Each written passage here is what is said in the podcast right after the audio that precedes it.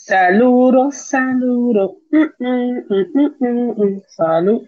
Bienvenidos a un programa más de K-Drama. Usted no, no es K-Drama con Angelo. Hoy es viernes. Hoy no me toca hacerlo solo, porque no es que me toca hacerlo solo, pero ya mismito llegará mi, mi, mi compañero, mi compañero de podcasts. En lo que va entrando poquito a poco. Let's see, let's wait. Vamos a ver quién anda por ahí. Saludos, saludos, saludos. Vengo vamos a ver, vamos a ver. Vamos a hacer algo, gente. Uy, uy. Ah, ¿Me escuchan bien? ¿Me escuchan bien? ¿Escuchan? ¿Me oyen? Ángel, saludito, saludito. Aquí tratando de empezarlo, en lo que mi compañero le da con aparecer. ¿Cómo están? ¿Cómo están todos? ¿También cómo pasaron esta semana? ¿Cómo les ha ido? ¿Cómo les va el trabajo? ¿Qué han visto? Ustedes saben que nosotros empezamos con lo que vimos, así que pueden empezar con lo que vimos, en lo que todo cambia. Retro Iris, saludos, saludos. Año aseo, año aseo. Estar aquí solo me hace pensar que estoy haciendo K-drama con Angela. Horrible, people, horrible. Pero como saben, esto es Cine PR. Presenta el resumen de la semana. That's it. Secondary title. Eh, hoy estamos en el episodio número 105. Puede ser que esté equivocado, pero I don't think so. 105 y vamos a mostrar un poquito más bien. Acabó de salir del cine, estaba viendo The Night House Así que si les interesa saber la opinión de Matías sobre The Night House, quédense por ahí porque él acabó de salir del cine. Eh, de, debe estar haciendo su setup para tan pronto él comience a arrancar por ahí para abajo. Em, ¿Qué más? ¿Qué más? ¿Qué han visto? Cuéntenme ustedes qué han visto. ¿Qué han visto en estos días? Yo realmente estoy bien enfocado en el K-drama que estoy viendo, por lo tanto, he visto mucho del K-drama eh, y a la misma vez Oh, ahí está, ahí está. Mírala ahí, gente. No te escucho más bien, pues yo nunca te escucho. ¿No me escuchas? ¿No me escuchas? Siempre soy yo. Pero ¿dónde estás tú? La gente, ¿ustedes escuchan a más bien? ¿Me escuchan? Déjenme saber. ¿Me escuchan a mí o no me escuchan a mí? ¿Escuchan a más bien? Cuéntenme a ver para ver entonces. Yo voy a tener que retirarme, pero ya Matilde está aquí solo. Me escuchan, no Corillo. ese momentito. No te escucho para nada. Cine. Necesito que alguien me escuche por ahí. Si Ángel está, Retro 80 Hay 15 personas viendo y nadie nos puede decir que nos escucha. Ah, soy yo el que no te escucho a ti, pero como quiera, tengo que salirme porque si no, no voy a funcionar. Ángelo, eso a veces nos pasa cuando estamos haciendo, antes de empezar los podcasts, estamos haciendo ¿verdad? básicamente lo que es la preproducción eh, y simplemente a veces nos tenemos que desconectar dos o tres veces y de momento funciona. Pues Corillo, no sé de qué estaba hablando Ángel, sé que empezó casi ahora, acabó de llegar del cine, estaba viendo The Night House, eh, esta película con Rebecca House, no sé si han visto el trailer, si te gusta el horror, horror serio, eh, no horror de chamaquito, si eres un chamaquito, lo que quiere es mucho jumpscare y poca sustancia, no te va a gustar, aunque tiene unos jumpscares bien cabrón, hay uno en particular, la madre, me asustó con co. Este, pero una película que trata más sobre la depresión. ¿Me escuchas? Ah, no te escucho, bendito sea el Señor de Jesucristo. ¿Quieres que yo entre ahí, entre y salga? ¿Tú me escuchas? ¿Y por qué yo no escucho? Papá. Pues, gente. ¿Ustedes saben lo que es esto? eso es este, Saluda a la gente, sigue hablando con la gente por ahí. Dale. Eh, so, mano, vayan a ver The Night House con Rebecca House. El director es David Burker, si no me equivoco, el director de The Ritual. Eh, este director iba a hacer una película de, Friday, de the 13 como para el 2015, 2014 fue que lo anunciaron. Obviamente, como esa franquicia se encuentra en un meollo eh, legal por los derechos de, ¿verdad? De, de, la franquicia, pues no se logró, pero The Night House está, dura. Este, también este fin, de semana, este fin de semana volví a ver el quinto episodio de What If y vi el sexto, lo vi ayer. Eh, tuve que volver a ver el de los zombies porque no sabía por qué no me gustó. A mí que me encantan los zombies. ¿Me escuchas? ahora sí. So, nada, le estaba diciendo a la gente que, que vi The Night House, acabo de salir del cine de verdad. Está bien buena, de lo mejor del año. La actuación de Rebecca Hall es aplastante y destructora. ¿Tú llegaste a ver el trailer de esta película, Ángel? Creo que no, creo que no. Eh, yo, como, yo lo vi y pensaba que era una cosa y la película es totalmente otra cosa, es mucho más seria, es más, es más de Babadook que otra cosa. Sí, vamos a ponerlo así. Este, buena, buena película. So, y le está diciendo ahora que volví a ver el episodio de What If de los zombies. Eh, exacto. Eh, voy a subir la reseña este fin de semana. No me gustó. Ese es el resumen de la reseña. No un mal episodio, simplemente no, un buen episodio, no, un, una buena, un buen depiction de zombies, de una historia zombie. Sí, me gustó mucho eh, Peter Parker, Spider-Man, como lo utilizaron. Sí, me gustó mucho el personaje de Hope. Sí, me gustó mucho la estética cuando sale Wanda. Esa escena, no cuando sale, pero cuando explota la puerta, esa, esa toma y ese, esa animación en la madre, o sea, tiene muchas cosas buenas. Lo que no me gusta es que el, el género zombies siempre se ha prestado para reflejar la naturaleza humana. Y el episodio, por ser Marvel, el ensillo específicamente, y por también la, la, duración de 30 minutos, no logra capturar lo mejor que tiene el género, que es esa exploración de la naturaleza humana hay momentos, hay partes chiquitas, pero... Pero tampoco es como que como, como se debería. No, no sé, porque si tú vas fácilmente, ese episodio pudo haber sido otro episodio. O sea, si a, a, mí mañana Marvel dice, ah, yo voy a hacer una serie de What If, pero de los zombies solamente. O sea, no What If, una serie en este mundo solamente. Yo la veo. Porque hay tanta oportunidad de explorar y hay tanta oportunidad de hacer algo mejor de lo que hicieron y no estuvo malo, es simplemente que si eres como yo fanático de los zombies, de, ok, Alessandra es fanática de los zombies, pero yo soy es desde el punto de vista que lo veas. Si a ti lo que te interesa es la exploración de la naturaleza humana, que es por lo que a mí me gustan los zombies, el episodio es decepcionante. Si a ti te gustan los zombies por otra cosa, probablemente te guste. Mira, Ken nos montó ya nos escribe, chicos, bendiciones, igual Ken. So, y veí el episodio 5 es esto, perdóname, el de Killmonger. ¿Qué tú pensaste de ese episodio? A mí me gustó, a mí yo sigo pensando lo mismo. Yo siento que estos What If son compendios de historias que están pueden estar mejor, deben estar mejor flesh out en algún libreto. Eh, y sigo pensando, lo, lo llevo diciendo desde el principio. Siento que hay mucho, hay mucho que cortar de, en, la narrativa, de la historia que van a contar. Siento que hay mucho para contar, pero por los 30 minutos tienen que tratar de hacerlo lo más eh, porque no tienen forma de, de, hacer una historia sin que. So, creo que lo sentí igual. Me encantó mucho, ¿verdad? Eh, la, esta narrativa más inteligente de, de Killmonger, porque es una narrativa como muy distinta y, y, muy realista también. Si, si lo hubiera pensado desde un desde, a mí no lo hubiera funcionado. Pero a mí yo decía, wow, que mucha muerte en este episodio. Eh, Exacto. El problema es que en vez de hacer historias pequeñas de media hora, quieren hacerte historias demasiado grandes. Y eso está haciendo que la serie se sienta insatisfactoria hasta cierto punto. Es entretenida, siempre lo va a hacer, es cool, pero no es suficiente. Y es porque son historias demasiado grandes que merecen más, merecen una hora. Sí, como que si tú me dices, ok, voy, voy, a hacer tres episodios de, una, de, de este, de este tema, tres de este, se siente mejor porque está dando break a que es lo que tú dices, son historias muy grandes para ser contadas en media hora. Sí. No son pequeñas historias. Entonces, quieren también darte un poquito de, de, pedazos de otros actores o de otros artistas dentro del MCU, tienen que meterlos a todos de todas formas. Y tú dices. Wii sigue saliendo. Uno piensa que estas son sus últimas ah, palabras y en este episodio volvió a salir. Yo siento que Xavi va a salir hasta el final del episodio. porque todo el mundo, ah, las últimas palabras, mentira, volvió a salir en este y volvió a hablar. De hecho, las últimas palabras era del pasado episodio. Él dice algo bien bonito, pero después eh, Ant-Man habla y él dice como que un ok. Las últimas palabras son como que un ok, una, algo bien normal, no sobre la muerte. pero me encanta como la gente dijo, ay, las últimas palabras. Y, pap, y salió en este episodio y volvió a salir y volvió. Y yo, Claro, espérate, quiero aclarar que yo quiero ver a Angela Bassett peleando como se vio en este episodio.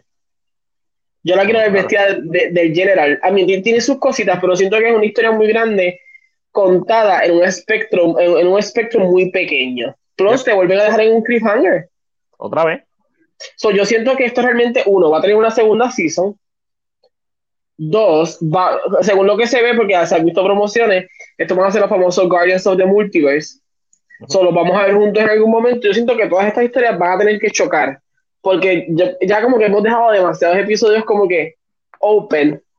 Sí. Eh, y de momento acaba en esa escena y yo, ajá, no me, deja, no me diga que va a dejar aquí. Yo quiero ver más. Quiero ver qué van a hacer. Y se quedó ahí, así que yo creo que también lo están haciendo por eso. No me sorprende que digan que va a haber una segunda season. Una de las cosas que la gente se está mencionando es que no es que ellos necesiten un viewership inmenso para esto, ya la gente paga el Disney Plus, por lo tanto es crear más contenido. Sí, es, contenido.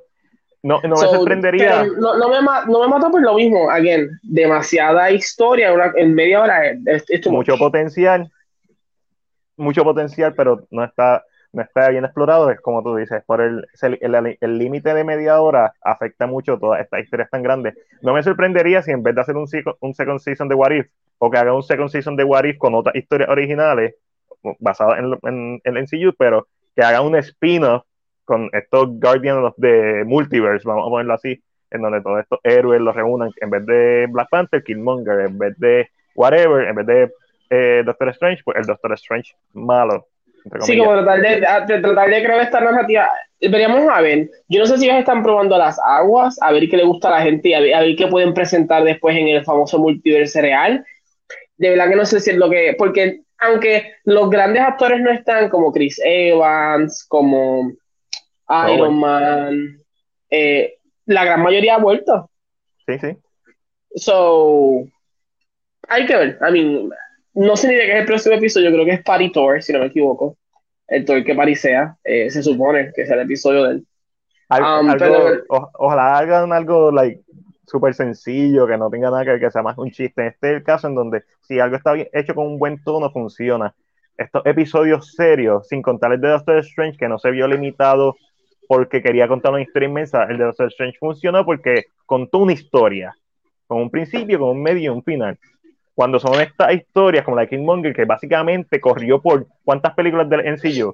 Iron Man, Iron Man 2, bueno, él, no cortó, nada él, cortó todo Iron Man.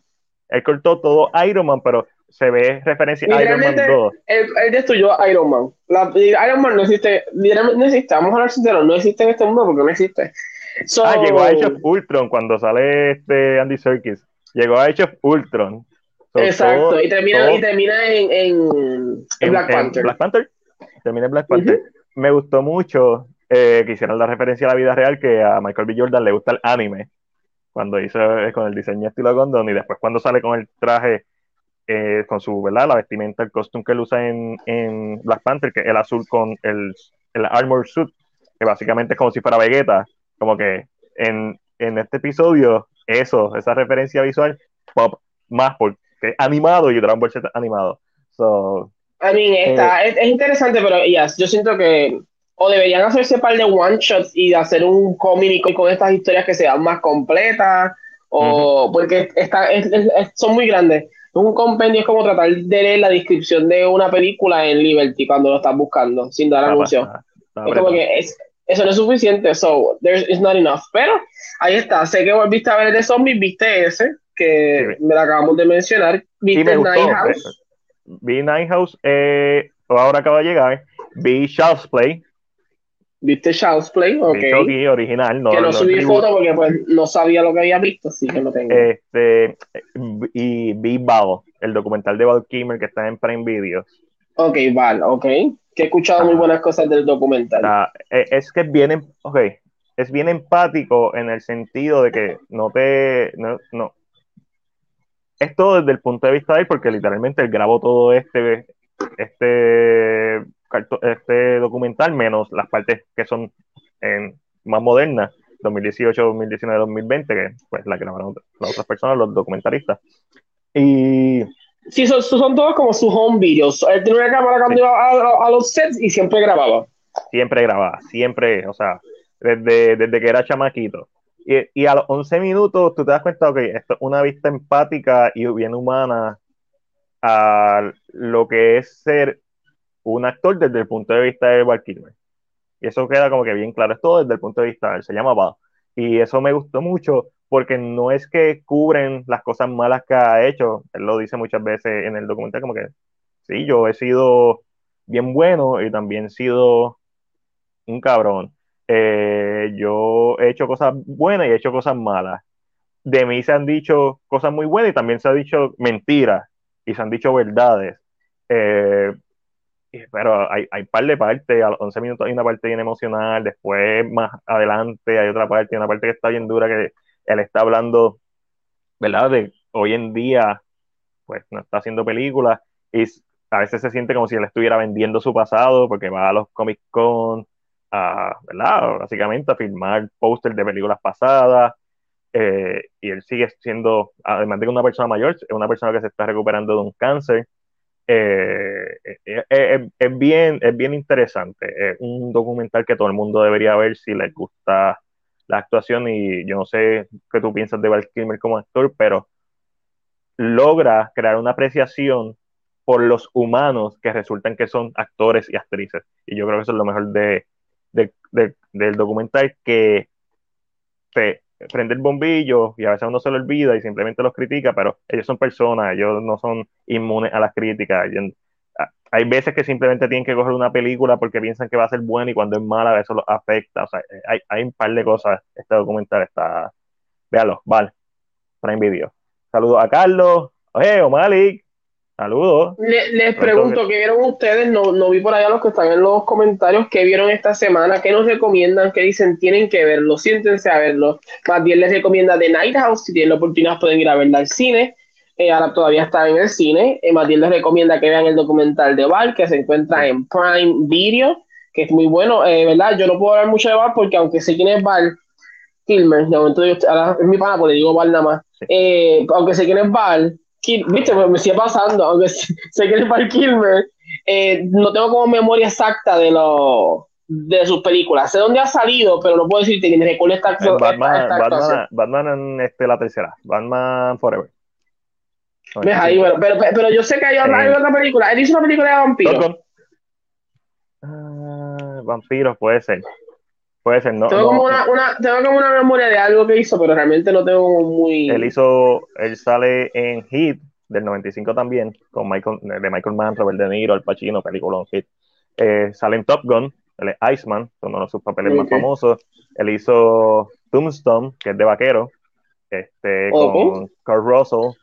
Este, hizo, estoy pensando así, hizo Kiss Kiss Bang Bang, de Shane Black con Robert Downey Jr., que es el protagonista.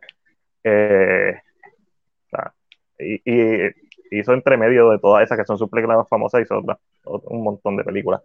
Este, y también hizo teatro y un one show, one man show, que eso era lo que estaba haciendo, un one, man show de Mark Twain antes de que lo diagnosticaran con cáncer. Y le estaba, le, estaba yendo bastante bien y con eso es que estaba pagando sus deudas. es un documental bien completo y, nada, es, algo bien, es algo bien, es un documental bonito.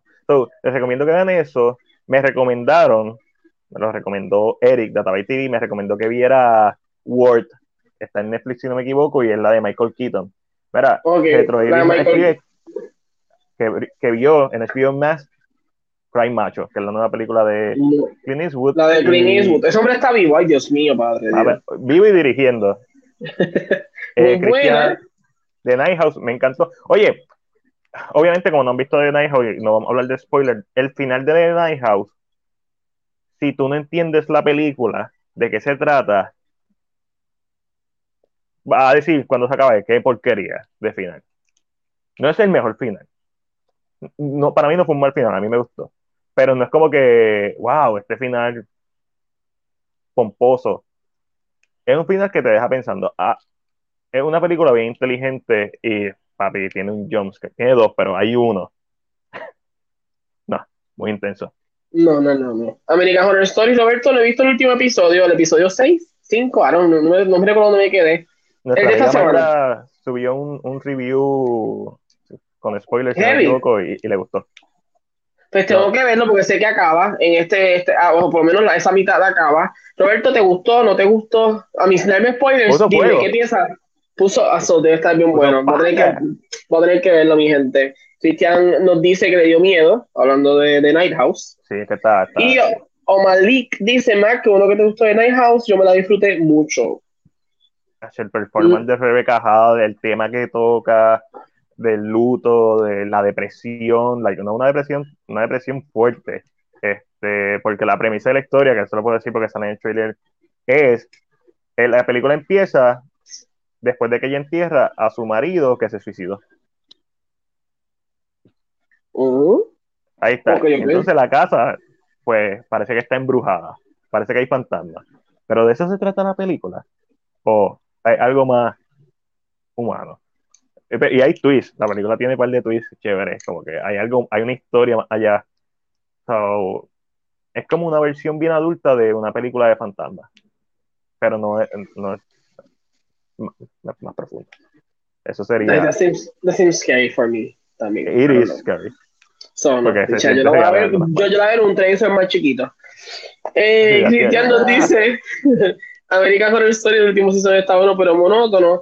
I mean, yo encuentro un ching, pero también encuentro que están tratando de regresar a las raíces, o siento que I like that. No siento que estamos como en este, en las otras seasons, so lo voy a dejar pasar ahí. Roberto dice American Horror Story demasiado bueno. Pienso que está en el mismo nivel de Murder House. Damn. Uh, Nuevamente el personaje de Mickey y de Karen Salapor son súper buenos, demasiados plot twists. Al final hay mucho plot twist, no me da una cosa como esta.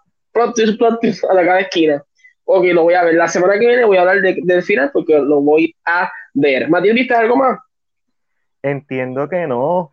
Este, Matilde entiende que, lo ya que mismo, está- se- lo que está ya haciendo mismo es- Matilde se recuerda, ya mismo Matilde dice, No, no, no, no. mentira, yo vi Eh, esto.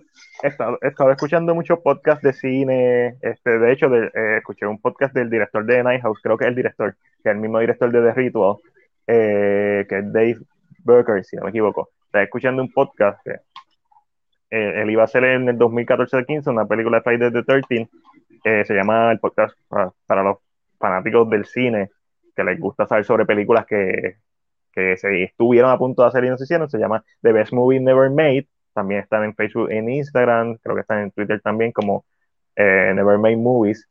Y, mano, esta película, como el setting principal es una casa en, eh, en, en un lago, tiene como que ese todavía ese espíritu de ese guion, no es que se parezca en nada al guion, simplemente visualmente un filme tan impactante, este director hubiera hecho algo bien, bien brutal con Friday the 13th, so, una pena.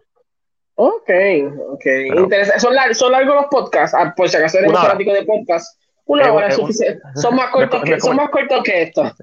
Sí, y lo que hacen es si, si, si hay una, si, va, si hablan más de una hora, es que lo dividen en partes. So, no es como que te tienes que chupar tres horas. Eh, eh, Ok. Wonder Woman, que creo que es la película Joss Whedon de Wonder Woman que no se hizo, creo que tiene tres o cuatro partes.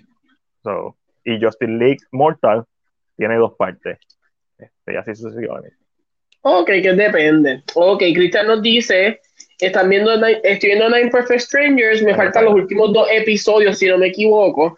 Eh, yo lo encuentro interesante, pero lo encuentro más interesante por los actores que hay y, y las actuaciones que están dando. La historia la encuentro un poquito, eh, eh, siento que los diálogos a veces están como, ¿de dónde salen estos diálogos o cómo caramba escribieron esto? Eh, ¿Subiste los ojos? Pero- ¿Has ha, ha escuchado un diálogo y ha hecho? Ah, Es como que se sienten como muy, no diría que forzados a veces, no todos, pero hay momentos que tú dices, Dios mío, pero este diálogo, ella- no sé cómo lo escribió de esta manera, no buscan una forma que se sintiera más fluido, sí, pero lo dejamos pasar por las hablan así. Tú dices como que las personas no hablan así. Sí, como que, ¿ah? So, que lo dejamos pasar por las actuaciones y quiero ver los últimos dos episodios porque entiendo que ya eran los últimos dos, hoy vamos a llegar y quiero ver exactamente qué está pasando. Who's the villain en esta historia? So, veremos a ver.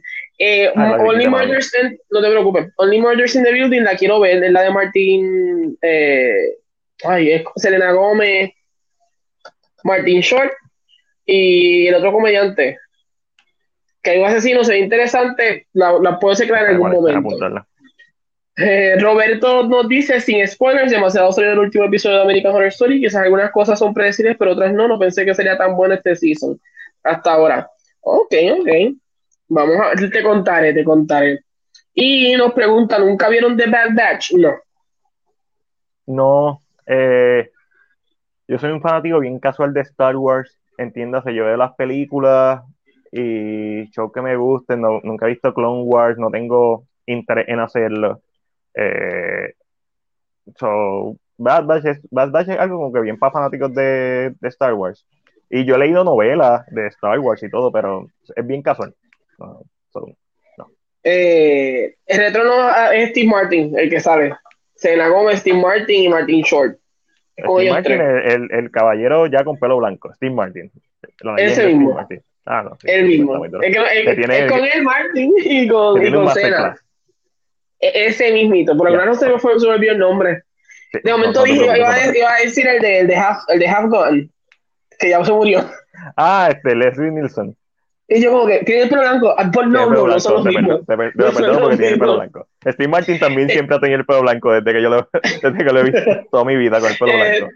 Cristian nos dice está súper buena de las sorpresas del año. De, ok, la de Only Murders. Okay, pues déjame ver si la puedo ver. Sé que está en Hulu, así que voy a, ah, voy a ver. Roberto nos dice, sí, es de Hulu, es de Hulu. Roberto nos dice, esta semana salió también Scooby-Doo Meets Courage. No la he visto, solamente vi un, alguien que la compró. So, si alguien la vio, díganos, porque a mí, esos son dos muñecos que son de nuestra infancia, por decirlo de esta manera, so, es bueno, vale la pena gastar el tiempo o no. Retro dice muy buena. ¿De cuál tú dices muy buena? ¿Scooby-Doo? Only Murders in the Building. ¿Te acuerdas que nosotros estamos un poquito más ustedes van, no, que, que ya nosotros vamos más al frente, por decirlo de esa manera. Sí, y sí, en lo que ustedes nos ven a nosotros, nosotros ya estamos en otro tema. Eso pasa, ellos saben, ellos saben. Pero en lo que van que... diciendo más o menos eso, exacto. Lo que van diciendo eso, yo esta semana eh, intenté ver varias cosas. Intenté, intenté. Vi algo que no puedo hablar porque, pues, no puedo hablar. So, vamos a, eso lo hablaré después. Pronto, pronto. Pero, Matiel, same thing. Same thing. Okay. ¿Viste el drama? ¿Viste drama coreana? No, no, no, no. Desde lo que yo te dije lo que yo vi. Ajá. Es igual. Same thing. Ok, ok, ok, ok, ok. O sea que es. No cambiaron, no cambiaron nada. El ah. diálogo. Vamos a decirle que el diálogo y me vi un poquito okay. ese tipo de cosas o cómo reacciona el personaje, pero same thing, Matías. Literalmente, yo diría que bit by bit vamos a decirle, ok, esto aquí, esto aquí, así. Okay. Me gustó, me gustó. Pero okay. estoy viendo. Hablamos, hablamos, hablamos pronto de eso. Como ustedes saben, yo eh, tengo la sección de K-Drama con Angelo, que el próximo drama eh, va a ser Save Me o es Save Me, porque va a ser específicamente el 25, este es mañana, no, el próximo sábado. Save Me es un drama que está en, en Netflix y toca específicamente un culto religioso. Oh, interesante. Y como la muerte en esta familia, ¿verdad? La protagonista es la, la chica, y como ella en, en, este culto su familia es consumida por completo por el culto y ella todavía no entiende cómo la gente acepta el culto y cómo la gente del pueblo, la policía, los, respetan a este grupo de personas. Y hay tantas similitudes con la religión eh, hoy en día que es, es scary. Yo encontré, el en, voy por el episodio 8 y encontré el drama scary. Me siento, siento una impotencia viendo este drama tantas veces porque de momento le dan, de momento el pastor como que le agarra el muslo para sobarla y como que la quiere, dice que ella es como la persona que va a llevar a, a, a, la salvación al pueblo y como que tiene que estar con... Yo siento una incomodidad tan grande en este drama que no. yo tengo que salirme del drama, tengo que ponerme a hacer otra cosa, pero es un drama interesante, eh, no es un drama para todo el mundo, yo diría, yo entiendo que tal vez a ti Matías por el tema como se toca, es, es interesante, es como que un poquito diferente, eh, pero eso es lo que estoy viendo. Save se encuentra en Netflix, así que si lo quieren intentar un día, ahí está. Empecé a ver el drama de Designated Survivor 60 Days. Esto es una, esta es la versión coreana específicamente del drama Designated Survivor de ABC en Estados Unidos. Eh, lógicamente es la misma narrativa, sucede lo mismo. La única cosa que hay que cambiar, ¿verdad? Serían los, el, lo, los panoramas políticos. La política en Estados Unidos y la política en Corea del Sur no es la misma. Por lo tanto, se tienen que hacer estos cambios por obligación, por decirlo así. Eh, yo siempre he dicho que muchas veces los actores en Corea, la gran mayoría son muy buenos, ni siquiera los secundarios eh, son malos, yo digo. Eh, y, creo que eso me gusta. Yo como fanático ya de, de, de, ¿verdad? de lo que es el drama coreano, me encanta mucho. Ok, espérate, Matías, lee los comentarios antes de irme a lo próximo. Eh, aquí Roberto nos escribe, la de está bien buena, interesante, la dinámica entre la pandilla y los padres, entre comillas, de Courageous. Eh, pienso que tardaron demasiado en hacer este tipo de crossover. Aquí el pana Alejandro de Cine Más Podcast escribe, Ángelo me dijo que pasara a decir hola. Ah, ah, Alejandro me odia. Alejandro me tiene un odio después de lo que puse en la película china que ella no, es igual. Ah, es visceral, es odio visceral. te, entiendo, Alejandro. Este, y O'Malley nos escribe, uy, eso de seis me suena creepy as fuck. Es que tiene mucha, es que es muy, a mí hay muchas cosas que tú ves y parecen muy religiosas hoy en día que yo he visto, yo creo, hoy en día la religión. Este... Y da un, o sea, da, eh, tú dices, Dios mío, como la gente se envuelve en estas cosas. Y hoy en día existen los cultos todavía, los cultos así todavía existen, so it's kind of scary. Y O'Malik también escribe que vio, revisitó The Animatrix como preámbulo a The Matrix Resurrections, que sale el 22 de diciembre, si no me equivoco, de a finales de este año. Oh, debe estar. La otra película que vi que ya se encuentra en Peacock es My Son. Nice. Está, ¿Sabes si está, Esta película hay prueba. Que, hay, que pagarla o. o está gratis, está gratis. Si tiene. Sí, es como que la pusieron para que la gente tuviera Peacock, porque está gratis. Ok. Esta película demuestra que James McAvoy es muy buen actor, pero muy mal escritor. Esta es la que no tiene libreto, ¿verdad? Exacto. ¿Qué pasa? No es que sea malo, pero hay momentos que la película como se siente como stock en el libreto. Porque lógicamente los personajes que están alrededor de él necesitan llevarlo a él a un punto para que la película se mueva. Porque lógicamente la, la película tiene un libreto, por decirlo así. Claro. Solamente, es él como actor.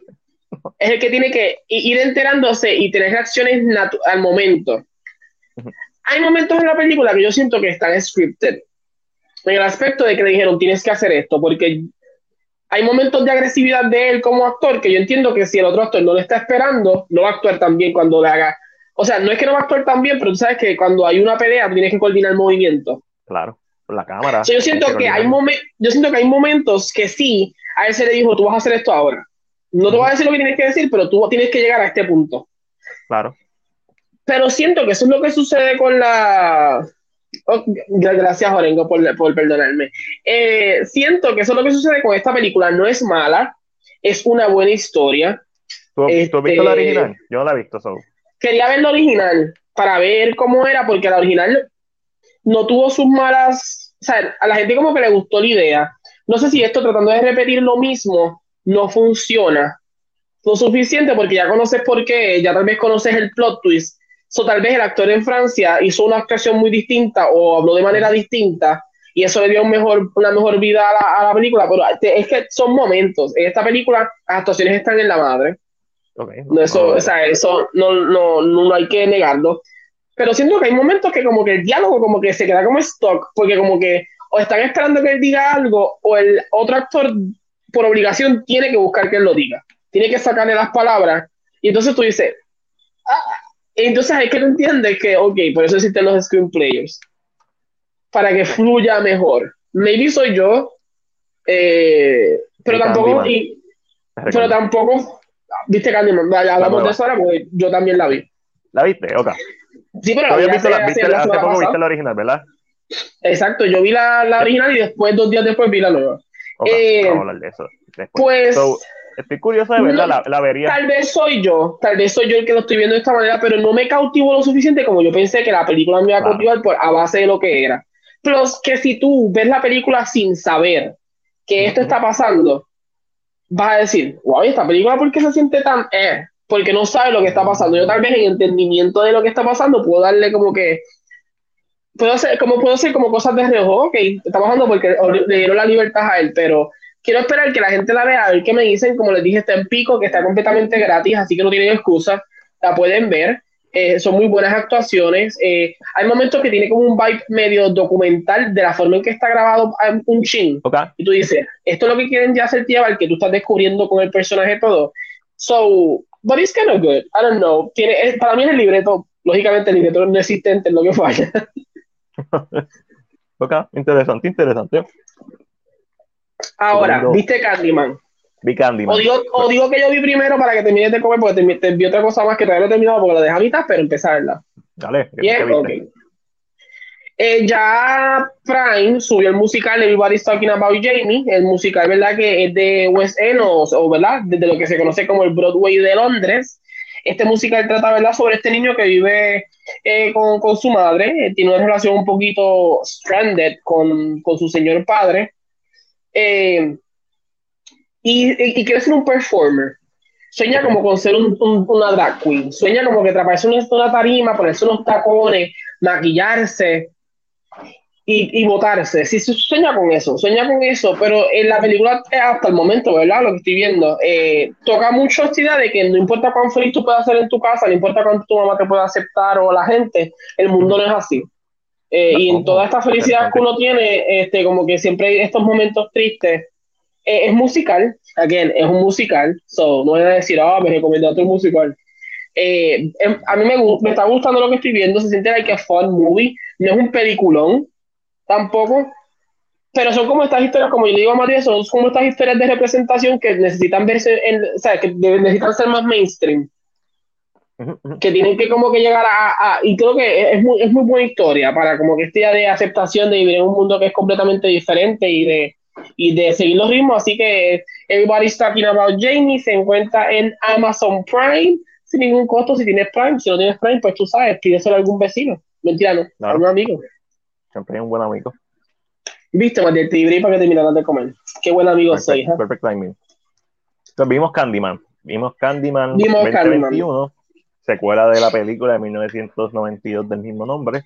Cuéntame qué tú pensaste, porque mi opinión estaba aquí en el podcast, pero yo voy a ir contigo a la par. Eh, me gustó, me gustó mucho.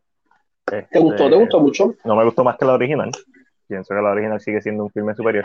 Pienso que como la original quizás cuando la vea dentro de un par de años más, quizás me puede gustar más.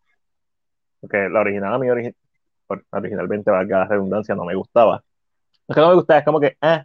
Y cuando la volví a ver y hace un par de años, como que, contra Candyman no está mala como yo recordaba, aunque no es tantos roles, una película más de romance. Y cuando la vi esta última vez hace dos o tres semanas, fue como que, ya esta película está brutal. O sea, que yo la había visto ya tres veces antes y esta es la primera vez que la película me impactó tanto.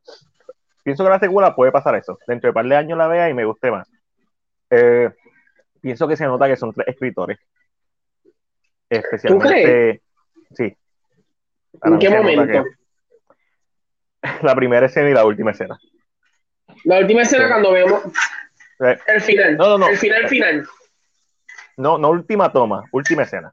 Este, Ok, toda la última escena, ok, ok. Toda la última escena. Todo lo que es con los policías. Eso se siente bien metido ahí. Al principio y al final es como que a uno de los tres se le ocurrió esa idea y, y tiene que estar en la película. Sí, como que, ok, tenemos que poner esto aquí. Y, no, me, no me molesto, simplemente que siento que se siente que hubieron más de. Hubo, hubo otras personas que querían meter una idea que no necesariamente fluyó tan bien como yo esperaba. Me gustó la escena. Eh, tiene unas tomas preciosas, las referencias visuales y las referencias directas a la película original están ahí. Me encanta cuando recuentan la historia de Ellen. Ya es que tú te das cuenta. Y tú te das cuenta. Que la gente, la gente cuenta la leyenda a la, forma que. Ajá, y entonces ahí es donde tú te das cuenta que esto es una gran secuela porque respeta la original trayendo algo nuevo. ¿Y que es lo nuevo que trae? La, la naturaleza evolutiva de las leyenda urbana o del folclore o de la historia.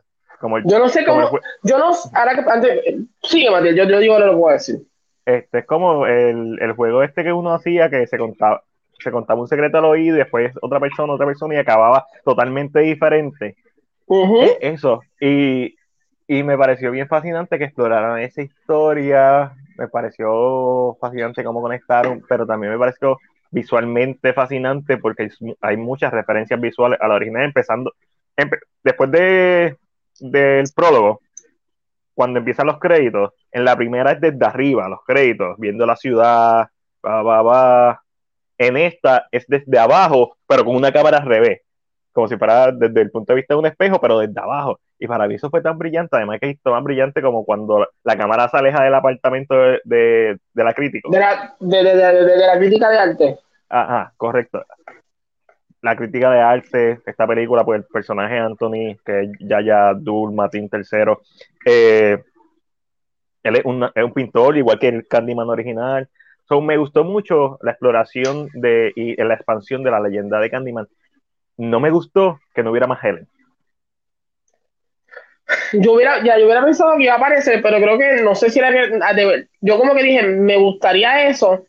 Eh, me pregunto cómo la gente, o como he escuchado por ahí, que esto no es una secuela, yo no sé en qué cabeza la gente se atreve a decir una cosa como esa. Cuando el personaje de de Yaya, literalmente es un personaje de la, primera. película. Hay personajes que mencionan y que salen de la primera película. Y tú dices, ¿Cómo tú vas a decir que esto no es una secuela? ¿En qué cabeza tuya pasa eso? Eh, esto, es, esto es fácil, una secuela como, como Halloween, de la nueva.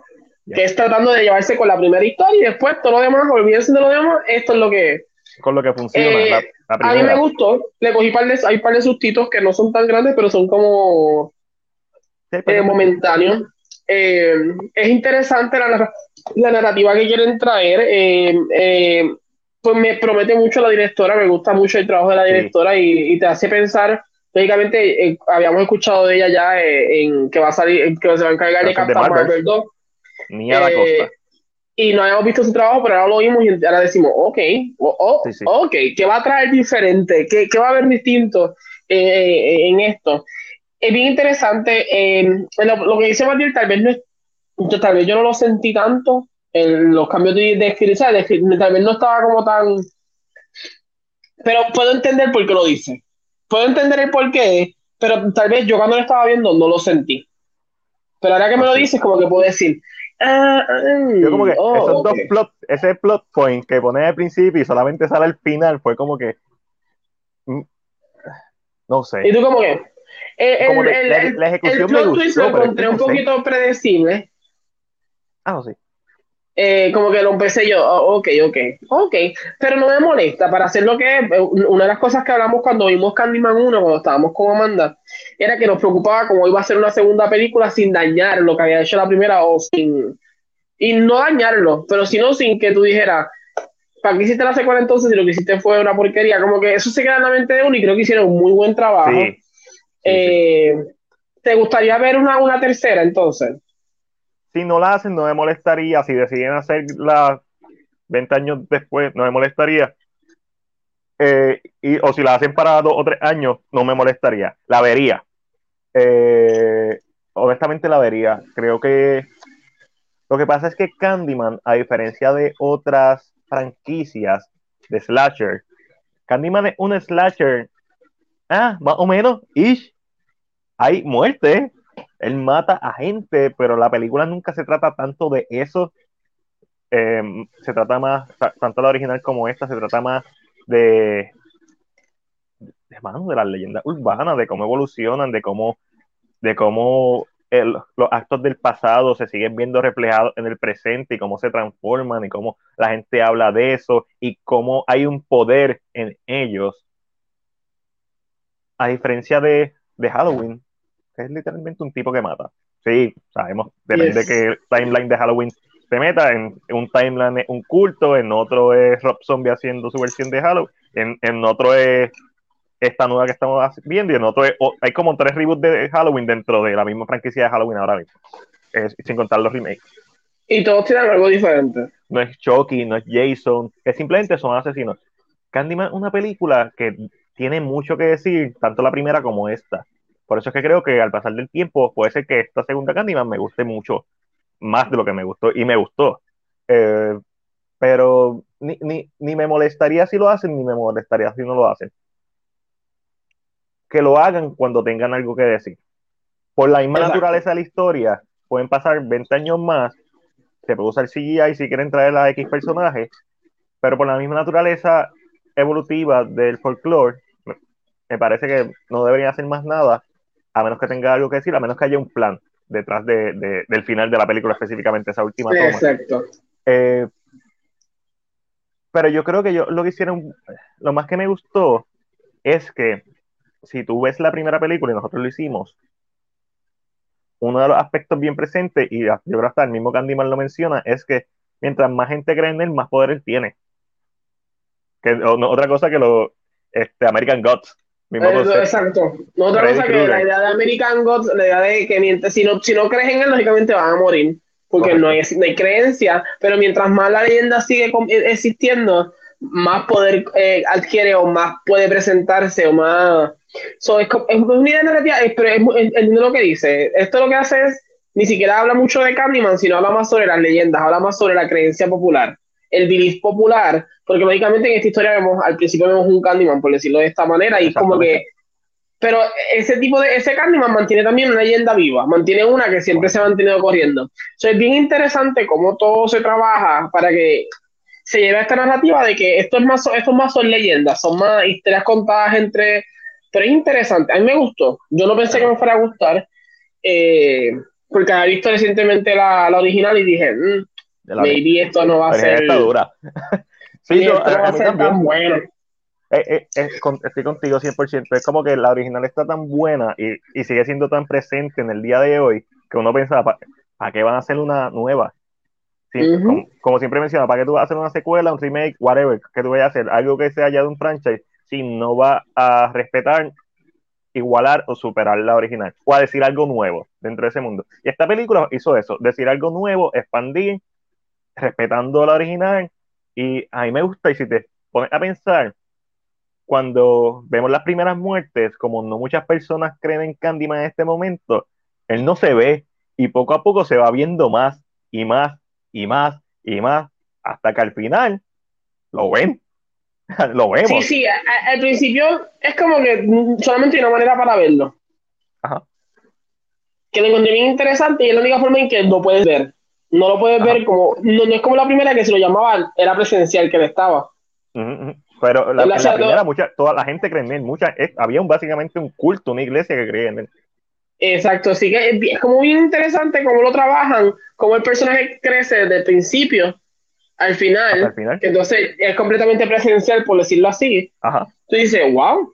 So, pero, pero, pero estoy en lo que contigo, estoy en lo que estás diciendo. Si no tienes nada que contar, eh, que no le hagan tampoco un statement político, porque aunque tiene un mensaje social, no puede estándar eso en todas las películas, darle así duro porque vas a perder el, el ritmo. Tienes que tener una buena historia que se sienta bastante fluida, así que entiendo que no se debe hacer una, una, una, una secuela a esta que vimos ahora o una tercera parte. Deberían darle el break a que respire y maybe traer, traerlo nuevamente. Candyman Kills. Candyman is back. Candyman Resurrection. Candyman em, Resurrection, sí. Pero nada, hasta ahí estamos por lo menos con lo que vimos esta semana. Eh, tenemos dos noticias para dar, una muy triste y, uno, y la otra bastante eh, otra que es un poquito más, más, contenta. Más ¿tienes el, libretico? No tengo el libretito porque no tengo la computadora. Pero sé ah, que la noticia eh, triste. Está, en tu, está en tu WhatsApp. Sí, pero sí, me tengo que salir de, aquí. Pero sé que la noticia triste es que después de 70 años, el cine Roosevelt cierra sus puertas. Este era un, es, cierra el 22, si no me equivoco. Esto es un cine de la comunidad. Muchas veces fuimos a screening. Me recuerdo que fui el, últimos screen que fui fue el de Spider-Man eh, Far From Home. muchos screening, muchas premieres se hicieron allí. Un cine bien económico, eh, un cine con uno de los mejores proyectores. Eh, me recuerdo que también ahí vi, no fue de Man from Uncle, aunque posiblemente también la vi ahí. Este, la de Russell Crowe y Ryan Gosling. Eh, no te preocupes. No sé cuál es. Es, de Steve bien cool. Este, no todo el mundo le gusta esa película, a mí me gusta. Este, so, una pena. Y obviamente esto es por la pandemia. La pandemia, este era un, esto es un cine que tiene más que dos salas, pero siempre traían, como ven esas fotos, siempre hacían lo posible por traer, ¿verdad? Lo que la gente quería ver, traían, traían de todo. Y y a pesar de todo, el servicio era excelente. Mano, una pena. por lo menos yo puedo decir, fui, disfruté y, lo voy a extrañar. Nice guy. En el, nice guy. En el comunicado, la de Ryan Gosling. y Russell Crowe. En el comunicado de ellos, ¿verdad? Dice, lamentamos informarle que efectivo el jueves 23 de septiembre del 2021, el Cine Roosevelt cesa sus operaciones. Durante 73 años, el Cine Roosevelt fue único, fue ícono comunitario y lugar de entretenimiento familiar. El cine por la pandemia de COVID-2019 durante un año nos hizo mucho daño. Reunimos el pasado 4 de marzo 2021 con una asistencia reducida debido a la pandemia, las restricciones gubernamentales y a los streaming simultáneos en televisión de las películas en estreno. Damos las gracias a nuestros empleados, el público, los colaboradores y a todas las personas que de una forma u otra nos apoyaron durante todos los años de operación del cine, al igual que cuando reabrimos el pasado marzo 4. Así que, como les mencioné, esto es una noticia triste, ¿verdad? Eh, eh, estos cines pequeños, poco a poco, ¿verdad? Eh, es, muy difícil a veces competir con las corporaciones grandes y es muy triste, ¿verdad? Que haya, haya con...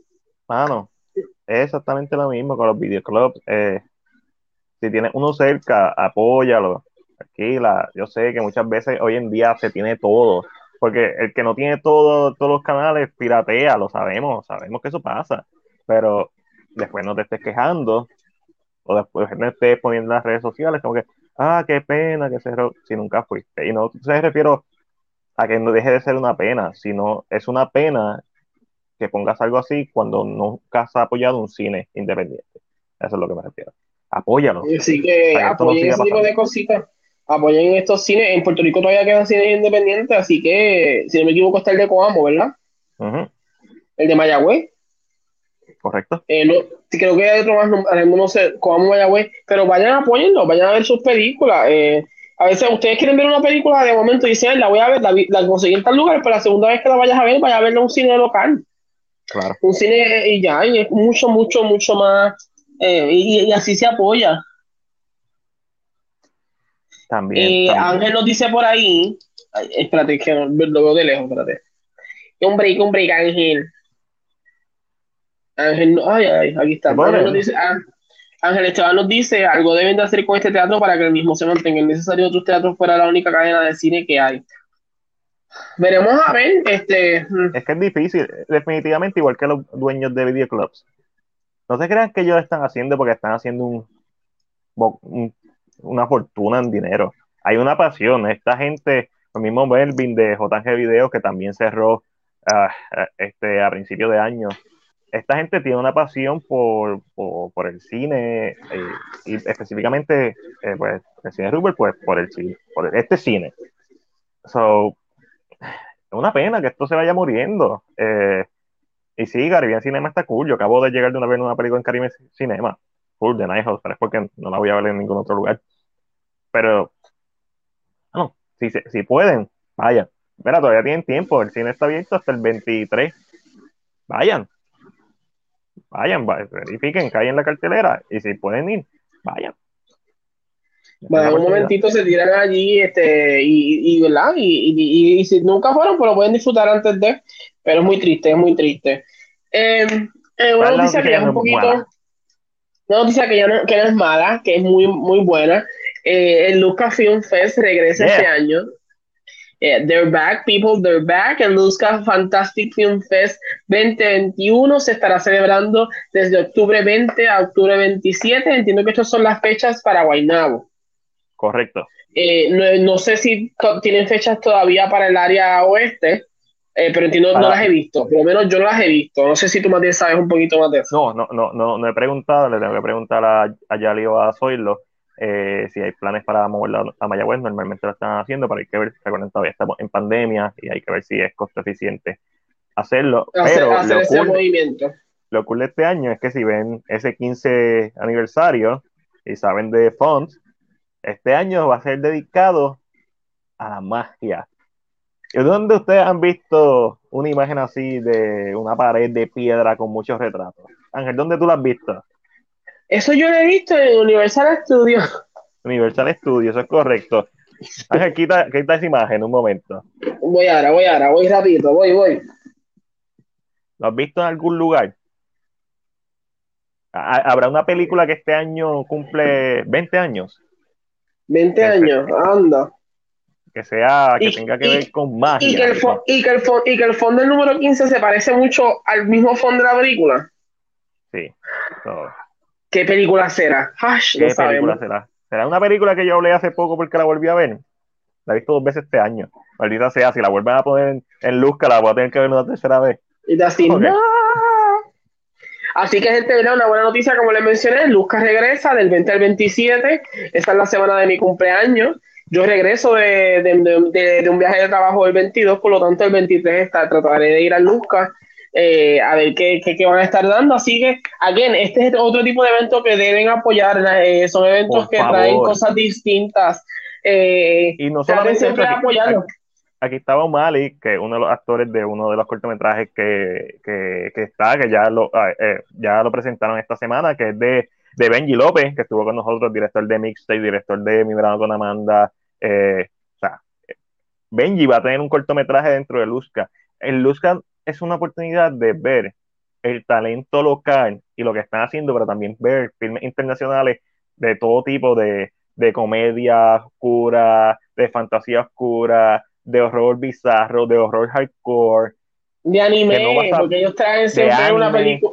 So, que apoyen estas cosas, mi gente. Después no se quejen cuando este equipo, después dan, ay, es que, pero es que si tú no apoyas, ¿Ustedes saben quién les trajo, quién les trajo eh, Weathering with You? ¿Quién les trajo las películas de My Hero Academia? Fue la gente de Luzca y esto solamente es posible si ustedes lo apoyan. No son solamente en las películas grandes, también en el festival que es, la- es ¿verdad? lo principal que ellos hacen. So, vayan a Luzca, nosotros hemos ido desde ya, desde el 2015, estamos yendo a Luzca, estamos colaborando con ellos mano a mano. El año pasado pues ayudamos a que se trajera la película de Friday the 13 celebrando su 40 aniversario. eh, y, y fue bien cool y también traímos, eh, cuando digo traímos es que eh, literalmente CinePR hizo el esfuerzo de traer el cortometraje Never Hike Alone y Never Hike in the Snow, que nosotros hicimos el Watch Party aquí, pero lo llevamos a Luzca también. Igual, otros años han traído The Shining, o sea, el remaster de The Shining. O sea, la gente de Luzca está tan dura. Así que vayan y siempre, apoyen siempre, siempre hacen, para los que les gustan los musicales, siempre hacen un sing alone. Eh, lo han hecho con Horror, Horror Picture Show, lo han hecho con The Greatest Showman, lo han hecho con, con Grease. Yo espero que este año sea con Cats. No, Ángel, no es, ya no es Puerto Rico Horror Film Fest. Ya, bueno, eso es horror. Cats es horror. ca- So, horror. no venga. A mí, me eh, molesta- no. a mí lo que mi problema con Cats siempre no es tanto la película, Es que, no, es que no tiene plot, es que no tiene historia. es que no me gustan las canciones, punto. Me gusta una o dos canciones, pero no me gustan las canciones. Es como que A mí, a mí es que no le encuentro el plot y me desespero. Pero como me gustan las canciones, pues lo, me, me lo a mí me chupo. gusta ver a Judy Dench lambiéndose. ¿Quién no le gusta eso? Ahí. Pero, pero, sexy. Ángel nos dice, los videoclips son necesarios en la biblioteca de cine que, que hay en donde tienes todas las películas a tu alcance. La ventaja de los servicios de streaming es que toda la biblioteca se ha fragmentado. Yep. Yes, yes. Pero ahí, por poquito a poco. Pero, ya entonces terminamos con esas dos noticias que tenemos. Vamos a nuestra sección de lo compra. Wow, ese cambio fue como fuerte. Lo compras o lo vendes. Eh, así que más bien, si quieres, están en- las fotos están en orden. o so, Ah, ok. yo voy a leer, déjame ver dónde puse el libro esto. Y por ahí vamos. La primera noticia es una noticia que no sé si Matías va a tener mucho que decir de esto. Es que la próxima película de Christopher Nolan eh, será sobre J. Robert Oppenheimer, Ay, quien man. es uno de los creadores de, de la bomba nuclear, o como Uno se le dice, nucleares. Ujú. el padre de la bomba, de la bomba atómica. Eh, lo interesante de esta noticia es que es la primera vez desde Insomnia del 2002 que Nolan no estará colaborando con Warner Brothers para uno de sus proyectos. Correcto. Eh, Insomnia fue la según- tercera película de Nolan. La primera fue eh, Following, la segunda es Memento, si no me equivoco, y la tercera Insomnia.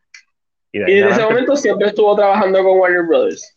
todo. Insomnia, eh, eh, Batman Begins, eh, Inception, The Dark Knight, you name it, todo, Interstellar, o sea, todo.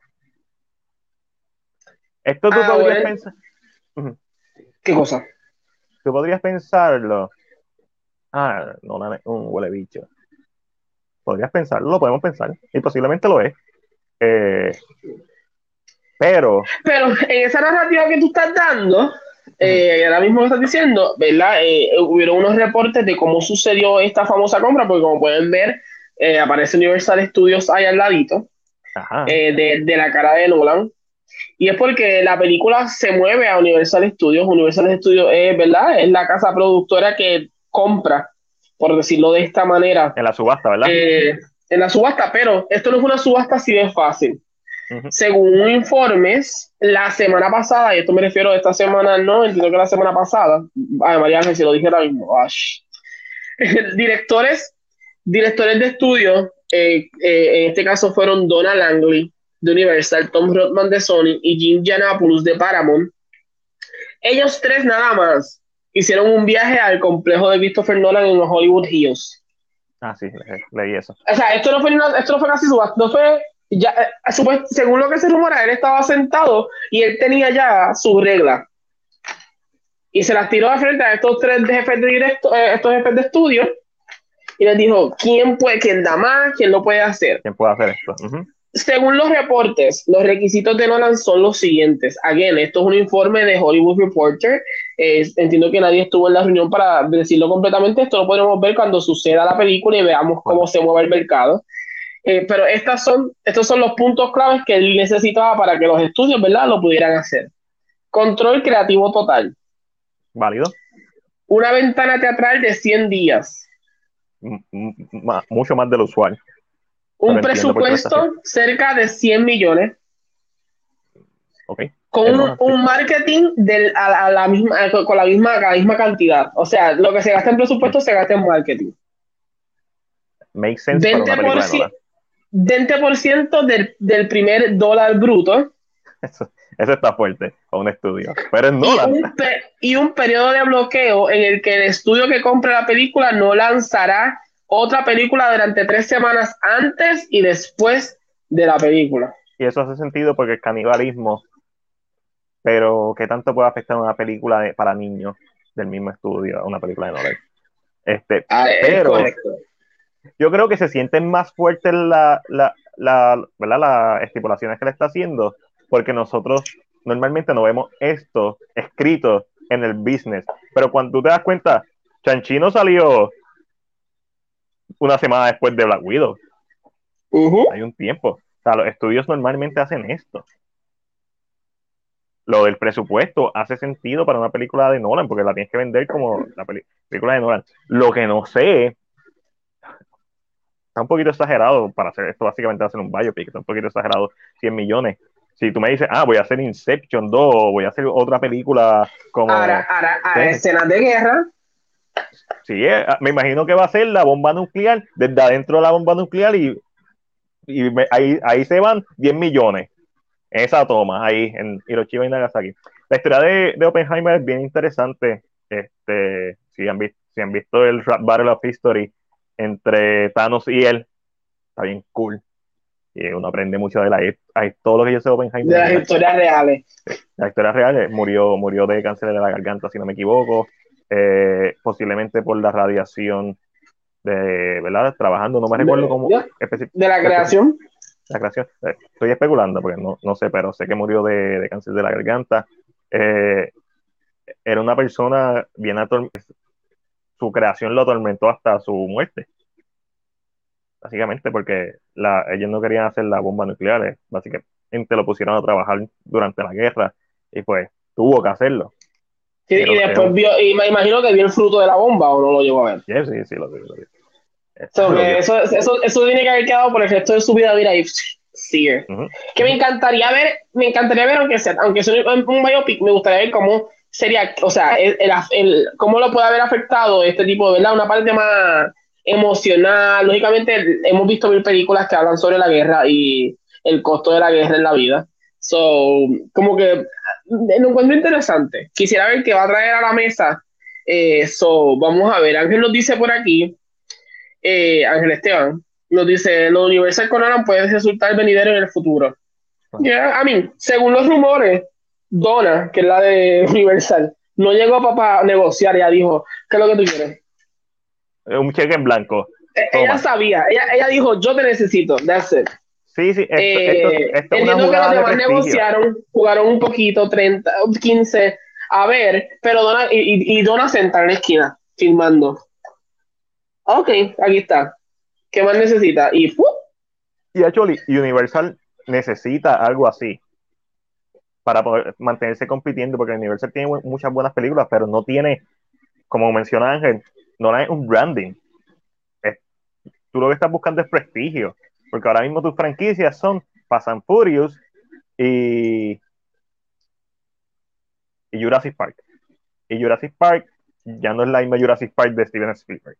No tiene ese, ¿sabes? Ese, ese Vamos a ser sinceros, las franquicias de ellos, yo creo que han vivido muy bien porque tienen un parque que les permite jugar con esa idea y la gente como que... O sea, mientras tú sigas siendo Universal, tú sigues como que viviendo con esta, esta narrativa de que, uh, Universal, como que eso se queda y yo creo que, a mí, fue una buena idea, fue una buena movida, eh, mucho se había rumorado de que podía irse, eso se había escuchado hace tiempito. Eh, las conversaciones que se, están se estaban escuchando es que no se sabía si no fue que él dijo, le dijo que no completamente a Warner Brothers o fue que invitó a Warner Brothers y Warner Brothers le dijo, mira, de verdad, yo no puedo, después de lo que pasó con Tenet, yo no puedo asumir este gasto, eh, puedes buscar otro estudio, si desea. No sé si esto fue lo que sucedió, porque a mí Warner Brothers sabe lo que tenía con Nolan, el nombre que tenía con Nolan, el brand que tenía con Nolan, so, no sabemos si fue esto o fue que literalmente después que él dijo que HBO Max era una porquería, decidió caminar y se fue y dijo, me voy con el que no tenga un streaming service, Universal. Universal. So, es interesante, vamos a ver qué va a pasar. Eh, Ángel Esteban nos dice la de las tres semanas antes y después Dude. Eh, Nolan es un brand name, como mencionó Diego que le había dicho. Y por lo, por lo menos me pompea a ver un presupuesto de Nolan que está en menos de 200, que está en menos de 200 millones. Como que está alto, va a ser un biopic. Es que me imagino, eso, eso, va a ser el biopic. El biopic. Es que, es que me imagino la escena de la bomba nuclear desde el punto de vista de la bomba nuclear. Ahí estilo Doctor Strange Club de Stanley Kubrick, pero la bomba cayendo ahí, la cámara ahí, ah, mientras cae, mientras explota ese encanto y la gente... Y cuando, y, cuando cae la bomba, nos salimos de la bomba y nos, vamos viendo la ola matando a todo el mundo. Sí, sí, eso va a ser un espectáculo, porque es Nolan, al final del día, o sea, tú, tú, tú, él no va a dejar de ser Nolan, no estoy diciendo que eso es lo que va a hacer, pero va a ser algo así, visualmente va a ser un espectáculo, porque todo lo que ha hecho siempre ha sido visualmente impactante. Un espectáculo. Eh, en otras noticias, se revela el primer póster y trailer para The Nightmare Alley, que es la próxima película de Guillermo del Toro.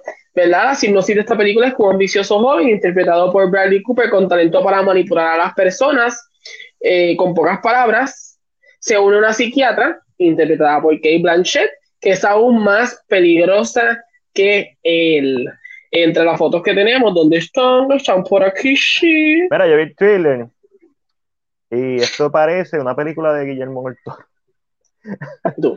para bien o para mal. Eh, los colores oscuros, los negros son bien negros y los colores, los demás colores son bien, resaltan mucho, como The Shape of Water. También me recordó mucho a Shore Island de Martin Scorsese. Eh, y siento, en base al trailer, que Bradley Cooper es la bestia o lo que sea que están, que él mismo, en base al trailer. Siento que es como que esta historia de estilo Wolfman, algo así.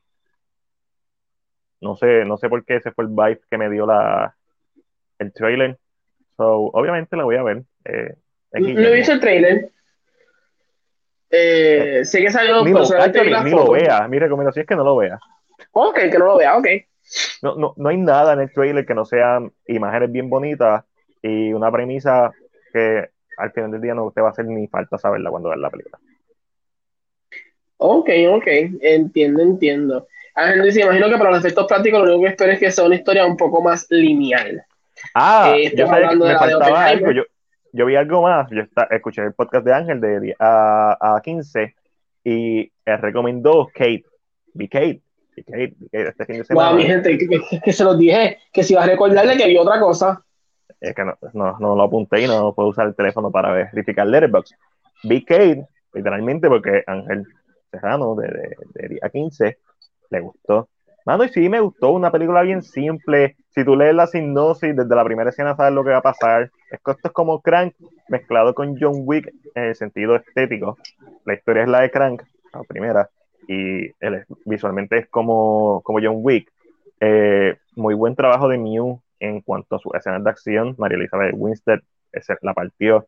Eh, actuó mucho mejor de lo que una película como esta se merecía y eso demuestra la calidad de actriz que ella es y también demuestra la calidad de cineasta alrededor de este filme. Todos hicieron un excelente trabajo. Kate, una película bien simple, bien simple. Yo pienso que hay gente que la va a sobrecriticar por ser simple y es válido, puede ser válido, pero me gustó, me gustó el escenario que se desarrolla, se, desarrolla en Tokio. Eso está súper cool. Este, Interesante. Eh, sí, I know, I know. Se desarrolla en Tokio, so uno si ha, leído de Tokio, pues está pendiente con que yo creo que sé dónde está. Y, y trata, hay Yakuza y eso. Es una película bien varas, bien sencilla, de lo mejor de acción que he visto en los últimos cinco años. Mucho mejor que The Old Guard, en mi opinión.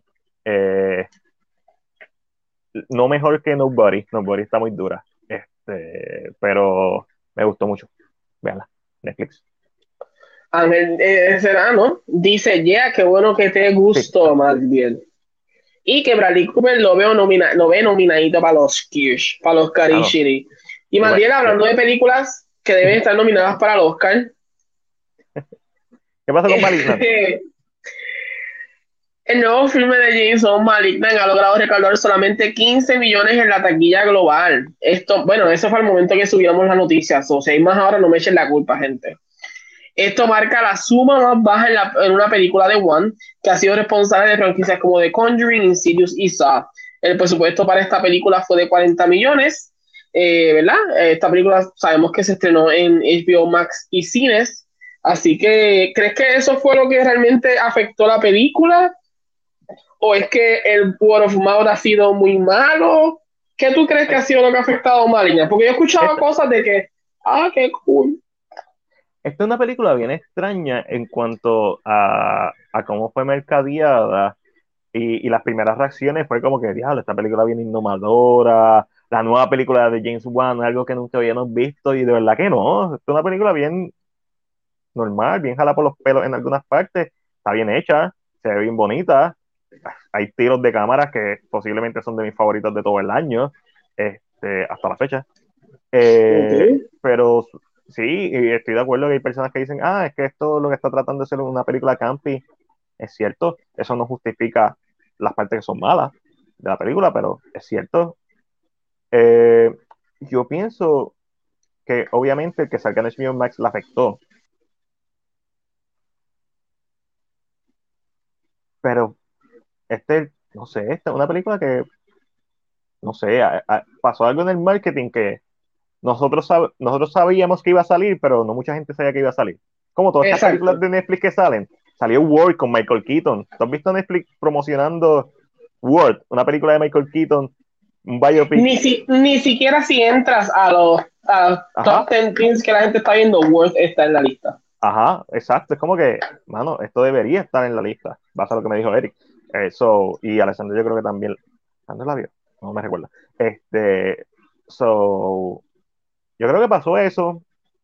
No sé, como que no le dieron la atención que se merecía. Y más no se la merecía porque un filme que al menos visualmente se ve muy bien. Empieza, a mí me encantó cómo empezó los, los primeros 30 minutos, me gustaron un montón. El desenlace está ok. Lo que me molestó fueron las escenas de acción, básicamente. Las escenas de acción, ¿no? Pero la realidad es que entiendo a la gente que no le gustó, entiendo si te gustó y entiendo si no te gustó, pero entiendo por qué no ha hecho dinero. Y es porque una película que es difícil de recomendar. Para mí, ¿Tú crees que eso sea? eso me cago con el marketing. Sí, una combinación siempre es más de una cosa. Eso es el marketing pobre que hicieron, que estrenó en HBO Max, y el word of mouth. Porque, mano, yo zumbé mi reseña y tiene 300 y pico de views. Eh, quizás para algunos de ustedes piensen que es poquito, ya que CinePR tiene dos millones, casi, digo, casi un millón de seguidores, pero YouTube es otro mercado totalmente aparte de, de Facebook, igual Instagram. Eh, y, fue, y fue neto, o sea, fue, este, ¿sabes? La gente se metió a verla, la reseña, y, y todo lo que tengo son likes positivos y mal no recuerdo. Es como que una película. ¿Qué pasó? Mano, yo me la disfruté viéndola, pero no es buena. Yo vi un trailer ahora mismo en YouTube. ¿Qué te pareció el trailer? ¿Qué tú piensas que es la película en base al trailer? ¿Ah? Me dio miedito. Sí, hay- a mí me dio miedito. Ángel, Que hay, un no, fantasma que, hay un fantasma que se llama Gabriel. Porque el No, trailer dice, What do you Sí, want, sí. Gabriel? So, Sí, sí, sí. esa, es mi, esa es mi narrativa. Que hay un fantasma que tiene que ver Ok. con ella, porque lógicamente es con ella. Hay como unas escenas de policía, porque en el trailer, esto, recuerden si yo estoy viendo un trailer, estoy viendo un, como un TV spot de estos anuncios que Ah. dan en YouTube. Mucho, So, vamos a decir que un TV spot más cortito y hasta con mucho más spoilers o más escenas, porque lógicamente ya la película salió. Este, y lo vi, se ve kind of scary, for me looks kind of scary. Eh. Eh, y, pero es como que sé que alguien que se llama Gabriel parece ser un fantasma, parece, tiene un look como de The Ring, porque tiene como algo negro en la cara completo. So, tiene un vibe Otter. tiene un vibe así, Empieza y no sé, como que ella como que ella es la que lo ve pareciera, porque ella como que se acuesta, la- termina el trailer con ella acostándose en una cama y como que la parte de atrás se ve y Sí, sí, eso es lo que ahí termina. Este, eso es lo que yo pensaba que iba a hacer y eso es lo que me hubiera gustado que, que fuera, pero no, no, eso. En para, mi problema mayor con la película y pienso que es una de las razones por las que mucha gente no le gustó es porque es una película que intenta hacer muchas cosas y termina haciendo ninguna de ellas. Es un filme sin una resolución, honestamente, honestamente para mí no tiene una resolución. Como casi el punto de, vamos, si te gusta podemos hacer una secuela, este, y de verdad que, que no, que no la hagan. Eh, en- la primera escena empieza, es, es gótica y, empieza, y parece que va a ser algo de SCP. ¿Sabes los SCP? ¿Te recuerdas los SCP? He hablado un par de veces de ellos. Sí, yeah, yeah. So, no empieza para nada con algo de fantasma. Después tú piensas que un fantasma estilo de Grudge, estilo de Ring, Ringu. Después la Ok, película se torna un poco más sobrenatural y después se torna como un slasher. Y después se torna en una película de acción de James Wan. Y cuando se revela el twist, uno más o menos, vamos a ser honestos, nadie sacó 100% el twist, pero todo el mundo tiene un 75%, 80% del twist y eso hace que cuando pase, sea como que, eh, no tiene impacto. Y para mí la película se esfuerza tanto en, el primer acto desconcentrarte y hacerte pensar que es una película de espíritu o que es una película como, como de Grudge, que cuando se revela el twist es como que bien, ok. Una porquería. Cuando ves el tweet dice, eh, ya estoy, ya llevo, ya llevo aquí más de una, hora, vamos a terminarla Eh, porque Esto no es otra cosa que un episodio de Tales from the Crypt más caro, Sí, como mejor, que mejor, fotografa- mejor fotografiado y mejor dirigido, pero y más largo. Esto yo lo hubiera visto en Tales from the Crypt, super cool. Pero tiene, tiene influencia a los yalos, tiene influencia bien directa a los yalos. sí que tiene, como- tiene varias influencias, pero tiene demasiada cosa. There's too much going on. Lo que pasa es que todo lo que tiene, ya yo lo he visto antes, y todos los twists que tiene, y el twist, es que es un mal twist, punto. Está mal escrito. La- como te dije, la película se esfuerza tanto y los trailers se esfuerzan, se esfuerzan tanto en hacerte pensar que una cosa y realmente no lo es, que es cheating, se siente, siente como si en vez de no se siente como si fuera un filme inteligente, se siente como que un filme que cree que es inteligente. Ok, ok. Pero, pero más bien hablando de, de cosas, no sé, no, no puedo hacer la mezcla. Intenté, pero I couldn't. ¿Qué está pasando con, qué está pasando con Hayley Atwell? va a dar la voz para nos, la serie, serie película, animada Sí. de, de Lara Croft que, va, que está preparando Netflix. Ángel, déjame, Es, si me das dos es una serie, es una serie. una serie animada, mano, estoy loco por verla, déjame mover esto un momento aquí. El Funko Pop de Lara Croft está ahí, so, pero no Ahí, ahí está Matiel, ahí está Matiel. Cuando estés ready me dices para quitar la foto. No, quítala, quítala. Eh, tengo tengo Pero, algo, ¿y, y, por qué, y, por, ¿Y por qué no usaron a Alicia Vikander? no sé. Más no, me caro. siento triste. Por, por no, no me, imagino que, Alicia me Vikander. imagino que va a ser porque otra historia totalmente aparte de, de la película de Alicia Vikander, que por ahí están preparando la secuela. Alicia de la nena.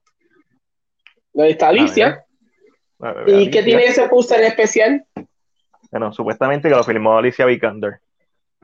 Me lo gané en un evento. No me recuerdo con quién fue, pero obviamente fue de Warner Bros. Creo que fue de Cultura, tiene que haber sido de Cultura. Este, Warner Bros. fue de los que vieron el póster. Adivinando qué fue lo que adiviné. ¿Cuál fue? La fecha de Dijeron- cumpleaños. La fecha de cumpleaños, eso es correcto. Dijeron, vamos a empezar bien difícil. ¿Cuál es la fecha de cumpleaños de, de Lara Croft? Dije, el 14 de febrero, día de San Valentín. Ahí me lo gané. Y ahí está. Ellos Un empezaron póster. bien difícil. so, Y así, un póster firmado. fi- firmado por Alicia. No, no sabemos eso hasta que lo lleguemos a alguien que le confirma y lo pueda certificar. Correcto. En otras noticias, Disney recientemente, de- de- no hemos hablado de esto en estos días eh, ni nada, pero Disney ha tomado unas últimas decisiones eh, sobre sus estrenos. Entre ellos sacaron su calendario, lo que se conoce como su calendario, por lo tanto vimos las fechas eh, donde iban a tener sus películas. Se entiende que según lo que ha informado Disney, a base, eh, ¿verdad? De que, eh, se entiende- de que su Disney Prime no funcionó, o Premier Access, que diga, y que Prime, su Premier Access tal vez no estaba dando tan buen fruto, han decidido eh, limitar las películas a 45 días en el cine para luego que vayan a los streaming services, sea cual sea. Esto va a pasar con Eternals, esto va a pasar con The Last Duel, esto va a pasar con West Side Story, esto va a pasar con... ¿Qué más tienen ellos este año? Tienen algo más este año. Eh, algo más. Son, son cinco las que habían mencionado. Eh, de las Duel siendo de, de las Duel siendo la de Ridley Scott. Eh, West Side Story, como saben, pues el, el- esto, cartucho de Fox. Eh. Eh, eh, Eternals y hay dos más, hay dos películas más que van a, su- ah, van a suceder y en esta misma narrativa de, de estas fechas anuncian que La Sirenita, ¿verdad? La película de La Sirenita ya tiene fecha, va a estar estrenando el 26 de mayo del 2023. Eh, eso quiere decir que el próximo año para mayo 26 va a estar, estrena- va a estar estrenando La Sirenita, así que entiendo que el trailer prontamente debe aparecer. Lamentablemente, esta película le va a ir mal. Injustamente, le va a ir mal. Espero que no. Espero que calle muchas bocas. Mano, el racismo y el hate está tan Sí, esta película va a recibir demasiado. demasiada crítica simplemente por una nostalgia estúpida. Una nostalgia es tan, es tan ignorante y tan, tan niño, tan inmaduro. Ah, me cambiaron a la sirenita, no, cabrón. La- la- cuando ella salga la película de sirenita, tu película animada de momento ya no se va a volver negra en la animación. Va a seguir siendo la misma. Siendo, y, cuando, o sea- y cuando vayas a los parques la vas a ver igual. La vas a ver igual. So, como que, sí, y, y yo puedo entender lo de la inclusión, whatever, lo que quieran, argumentos pendejos que quieran decir. Este, y mano, y si te toca tanto, no la veas, pero no digas que es mala. Si no la has visto, simplemente no la veas. Yo, Este, yo, quiero, yo, quiero, yo quiero esperar a que salga el primer trailer. Yo quiero ver cuál va a ser esa primera reacción del trailer. Eh, a mí me da la impresión que este primer trailer lo vamos a ver en noviembre. En la llamada de Investors. Siento que ahí es donde lo vamos a tener que ver. ¿La película Este, sale cuándo me dijiste? En mayo. Puede ser que no. debe salir el primer trailer, más tardar Pero diciembre, entiendo que lo mejor que pueden hacer es tirarlo para noviembre. Seis meses Este, eh, pero hay que ver. Eh, para esa llamada de Investors, yo quiero estar bien pendiente a ver qué rayos van a anunciar ahí, porque lógicamente ahí anuncian casi todo su slate, por decirlo de esta manera. Claro, Así que es bien interesante lo que va a suceder. Yo, yo quiero ver esa primera reacción del trailer, porque el trailer puede ser el que diga, ay, me gusta cómo se ve, me encanta. Aunque tal vez ella no me mata, pero no sé, no sé si esa va a ser la narrativa. Este, pero pues, eh, es parte, es parte, diría que es parte de lo que estamos viviendo hoy en día. Así que Yo no dudo que esta película sea un fracaso y después con el tiempo se convierta en una película de culto. puede suceder, puede suceder. Este, eso es Mm. mi impresión de lo que podría pasar. Deseo que sea un éxito, deseo que le calle la boca a un montón de personas, deseo que sea la princesa de una nueva generación de niñas. O sea, le deseo todo lo mejor. Deseo que sea una buena película, sobre todo. Es- Esta mentalidad tan, tan de redes sociales de, de que esto va a ser una mierda, me la explota. ¿Cómo que? Cabrón, cabrona, tú vas al cine esperando que sea una mierda. Tú no vas al cine esperando que sea la mejor versión posible. Pues a ti no te gusta el cine. A ti lo que te gusta es el pichureo y decir que la viste y que es una mierda. Y la atención para ti. Me cago en todos ustedes. Eso es lo que tengo que decir. Madre, está agresivo hoy, gente, perdone. Pero, Ah, no, es que hablando de como fui a la película, como fui a la película, había unos chamaquitos. ah, es que Matilde, ah, yo, ya, ya yo sabía que algo tenía que haber pasado, pero Matilde estaba como sí, infuriated. Y una señora se paró cuando empezó la película porque estaban jodiendo, no están tirando ni nada. Simplemente están haciendo ruido, riéndose antes de que empezara la película, pero súper alto, like, annoying. Eh, y cuando empezó la película, lo están más bajito, pero como quiera lo seguían haciendo. La señora se paró y le dijo: ¿Ustedes vinieron a chaval o ver la película? Pues yo estoy tratando de verla. O sea, para eso y fue de ellos. Entonces ahí bajaron y después durante la película, pues lo hicieron, se escuchaban, pero, o sea, más bajito. So, entiendo que simplemente inmaduro. Y yo estaba como que, por eso es que me gustan las premieres y los screenings. No tengo que estar con la, con la ple- plebe ahí. Este, y después pensé, cabrón, tú de- posiblemente llegaste a hacer eso. Tú pero yo no creo que nosotros éramos así. Es que uno, Nos no jodíamos, pero cuando empezaba la uno iba al cine, película. uno iba al cine para compartir. Yo creo que nuestro amor por el cine, por lo menos el mío, nació un chin después. So, yo sé que yo iba al cine y había unos relajos, este, so, me, pero, no durante ese nivel, maybe. A menos que fuera bien Yeah. Y nosotros iba, ¡ah! a menos que fuera de horror. Yo siempre he gritado como puerco de horror, so, por eso es que no he vuelto más, para evitar esas, esos bochornos. Este, pero hablando de inclusión, Capitán América va a pelear contra Sweet Tooth. Eso es cierto. Anthony Hay Mackie. informes, hay, ay, espérate, se me fue la foto, Cristo amado, si la tenía ahí, mírala ahí, mírala ahí. Hay informes, eh, según Deadline, que Anthony Mackie estará interpretando a John Doe en una serie de televisión de Twisted Metal. ¿Y quién es John Doe? Eh, John, un personaje nuevo al parecer. sí. Eh, porque, ¿verdad? Según lo que mencionan es que basada en la popular franquicia, se dice que la serie va a tratar de un forastero que le ofrece Ajá. la oportunidad al personaje de Maki de una mejor vida, pero solo si puede, solo si puede entregar con éxito un paquete misterioso a través de un páramo post-apocalíptico. Con la, ayuda de un, con la ayuda de un ladrón de autos se enfrentará a merodeadores salvajes que conducen vehículos de destrucción y también otros peligros de la carretera, incluyendo un payaso trastornado que conduce un camión de helados demasiado familiar. Ok, ok. Me gustan muchas cosas de esta noticia. Anthony Mackie me gusta en la noticia. Eh, me gusta que sea un setting post-apocalíptico. ¿Por qué? Porque la serie de Twisted Metal tú no la puedes hacer de un torneo de carros. Simplemente de un torneo de carros con ametralladora. El, el setting post-apocalíptico, o el, el escenario post-apocalíptico, no otra cosa que Mad Max. Y Yes. Meta- Twisted Metal se presta 100% para Mad Max y para la destrucción y el mayhem que quieren causar.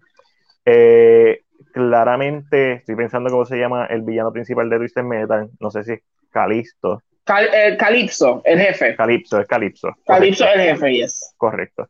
Eh, entiendo que ese forastero es Calipso, Va a ser Eh, Calipso, yes. eh, que es que se puede cumplir los deseos, pero esto es como un Monkey Paw. Que te, te- te convier- o como Wishmaster. El deseo te lo da, pero bien jodido, va a salir bien jodido. Pues, va a ser bien literal. Este, y, y lo único que tienen que hacer es que Sweet Tooth tenga la cabeza prendida en fuego todo el tiempo. Es ridículo. En el primer juego él no tiene la cabeza. De hecho, en los primeros dos él no tiene la cabeza prendida en fuego. Qué difícil puede ser, pero posible. Sí, hemos, eh, cuando salió el, el juego de Twisted Metal Black, si, no me, si mal no recuerdo, hicieron un anuncio. Y ese juego es del 2013, ish, quizás más, más viejo. Y se veía súper bien. Y el anuncio sale él con la cabeza prendida en fuego. So, no, no, y obviamente el, el protagonista de esta película, so, deberían hacerlo, deberían ser lo más fiel a los juegos posible. Pero sí me, va- me Yes. vacila, me vacila, esto va a ser like, horror con Mad Max, con los personajes de Twisted Metal, perfecto. Y esta es una serie que sí se presta, como no hay protagonista, sí se presta para tú meter a un protagonista, a un personaje original. Siempre, un deseo nuevo. Un deseo nuevo siempre, so no tenemos problema. Lo cual es bastante interesante. Así que veremos a ver Eh, se escucha, esa premisa se escucha muy interesante. Eh, la compro. Let's see. La verdad que hemos, eh, la, eh, ahorita era lo compró vendí, no hemos comprado ni vendido nada, pero eso no es nada. Esta, esta la compro. Otra noticia que yo creo que la, tú la vendes. No, no, no. Ven- Vendo, vendo que la precuela en sí, pero eh, este casting me gusta. Es que en Deadline eh, informa que Keegan Michael Key se ha unido al elenco de la próxima película de origen de Willy Wonka en un papel que no ha sido revelado. La compro, no me molesta eh, la noticia, creo que él, ha- él ha demostrado que he can work in any movie, I think. Sí, sí. Eh, Es verdad que so- está en un par de, de, de porqueritas como en Predator, pero no, él funcionó muy bien en Predator. Predators. Este, ayer o antes de ayer estaba viendo este Comedy Central puso en YouTube siete horas de los mejores momentos de ellos. No eran siete horas de, de, ellos, había, había eh, anuncio entre medio. A la madre. Keanu Mike, eh, Peele. eh, Ke- Keanu Peele. Sí. Estaba, I mean, yo, empe- yo, yo- yo he visto cosas de ellos, no lo he visto todo. si no me equivoco, empezó con el de con el de eh, Neil deGrasse Tyson, que él hace, este, eh, Jordan Peele hace de Neil deGrasse Tyson y, y quien hace de, de la esposa. Fucking hilarious. Voy, voy a tener que sentarme a ver, eso. Sí, Apparently. tienen que están cabrones. Tienen uno, eh, el substitute teacher, hay dos del substitute teacher, pero uno, el tipo nunca, no, no sabe decir nombres. Y sufre de anger management. Fucking hilarious. Y Oh, está el de la esposa, que los tipos están roncando de que le dicen bitch a la esposa, pero cada vez que va a decir, ah, tú sabes, ella me dijo que tenía que avanzar, y yo la miré, y entonces miran para los lados. Y le dije, bitch. Voy a tener que verlo. Yo sé que he visto como que cositas nada más de ellos. Eh, pero voy a tener que sentarme a verlo. Eh, está lloviendo para acá. Uy. ¿No se escucha? No, ok, estamos bien, estamos bien. En otra noticia, y, y después de esta, entonces brincamos a Netflix y los demás. Ah, la pusiste. Nice. Claro que la puse. En conversación. Sí, sí, sí. En conversación con Slash Film. David S. Goyer reveló que la filmación del remake de Hellraiser de David Bruckner tiene más de un 50% grabado. Correcto. Estamos grabando, eh, ¿verdad? Este es el quote de él que dice, estamos grabando mientras hablamos, estamos a dos tercios del camino y va a ser bastante estupendo.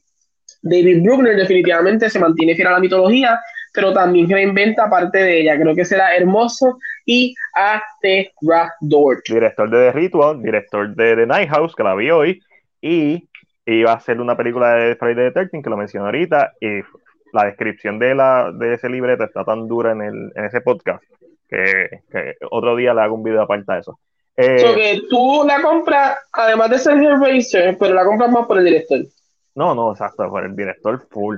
Y, y más que un remake, va a ser una adaptación de, de la novela original de Cliff Barker, que es de Telltale Heart, o algo así, whatever, Ok. estoy mezclando. De, de, de Heart Bound Heart, estoy masacrando, los fanáticos de Hellraiser me deben... deben Ya, ya, ya, este ya, nos escriben, ya nos escriben, mira, estás loco, ¿qué dijiste? Eso no, es verdad, disparate. estás mezclando Tiene nombres. Heart, Hellbound Heart, o algo así. Hellbound Heart. creo que Hellbound Heart el nombre de la novela original. Y algo que va a ser cool, esta película ya lleva filmándose par, par, par, par de semanas, por lo menos. Eh, está siendo filmada en el extranjero. Sí, sí, Sí. Martín, estás en lo correcto, de Hellbound Heart. Ah, viste, viste, no estoy tan mal. Ah, Me tardé, pero llegué. Eh, y una de las cosas cool es que Pinhead, ¿verdad? Que en el libro no se llama Pinhead, eso fue un nombre que le pusieron después en las películas. Eh, va a ser una mujer, va a ser un, va a ser un swap de- del personaje, va a ser un cambio. Pero, Ok, va, va a ser un, un, un gender swap. un gender swap, pero el problema es que los fanáticos de cartón obviamente pues se van a molestar porque simplemente están hablando posiblemente de una película que nunca han visto eh, y porque cambiaron de hombre a mujer, pero la descripción del personaje de, que vendría siendo Pinhead o de Gran o de Priest es que es no se sabe que si es hombre o mujer y la voz es de mujer en, el, en la novela. So, Ok, ok, so que eh, eh, la historia lo permite.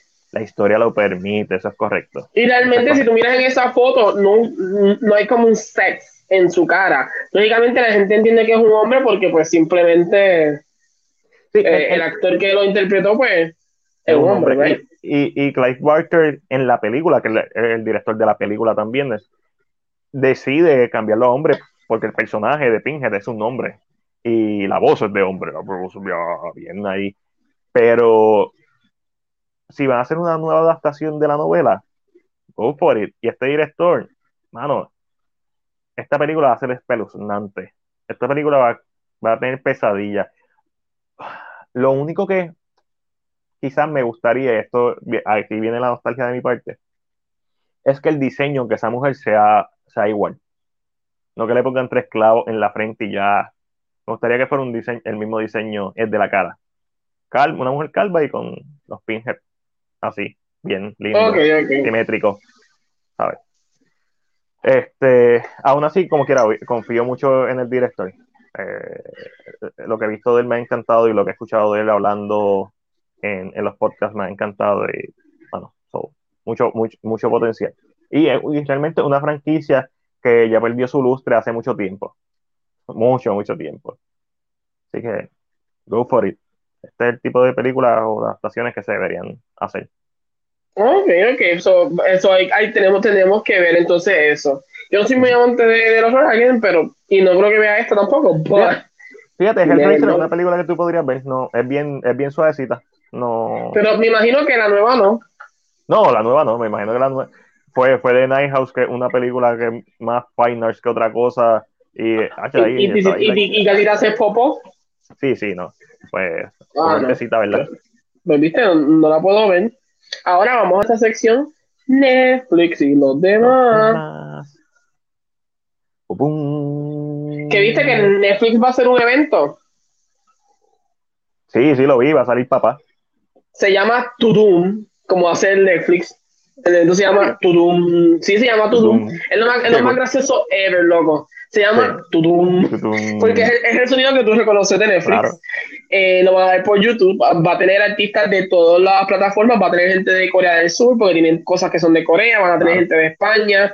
Van a tener gente de México. Eh, es, como un, es como un tipo de DC Fandom, un tipo de llamada de Disney Investor, pero esto es de Disney. Esto es de, de Netflix va a estar La Roca, eh, van a haber un par de personas. Con que todos van a hablar este, de todos van a hablar específicamente de qué es lo que van a traer.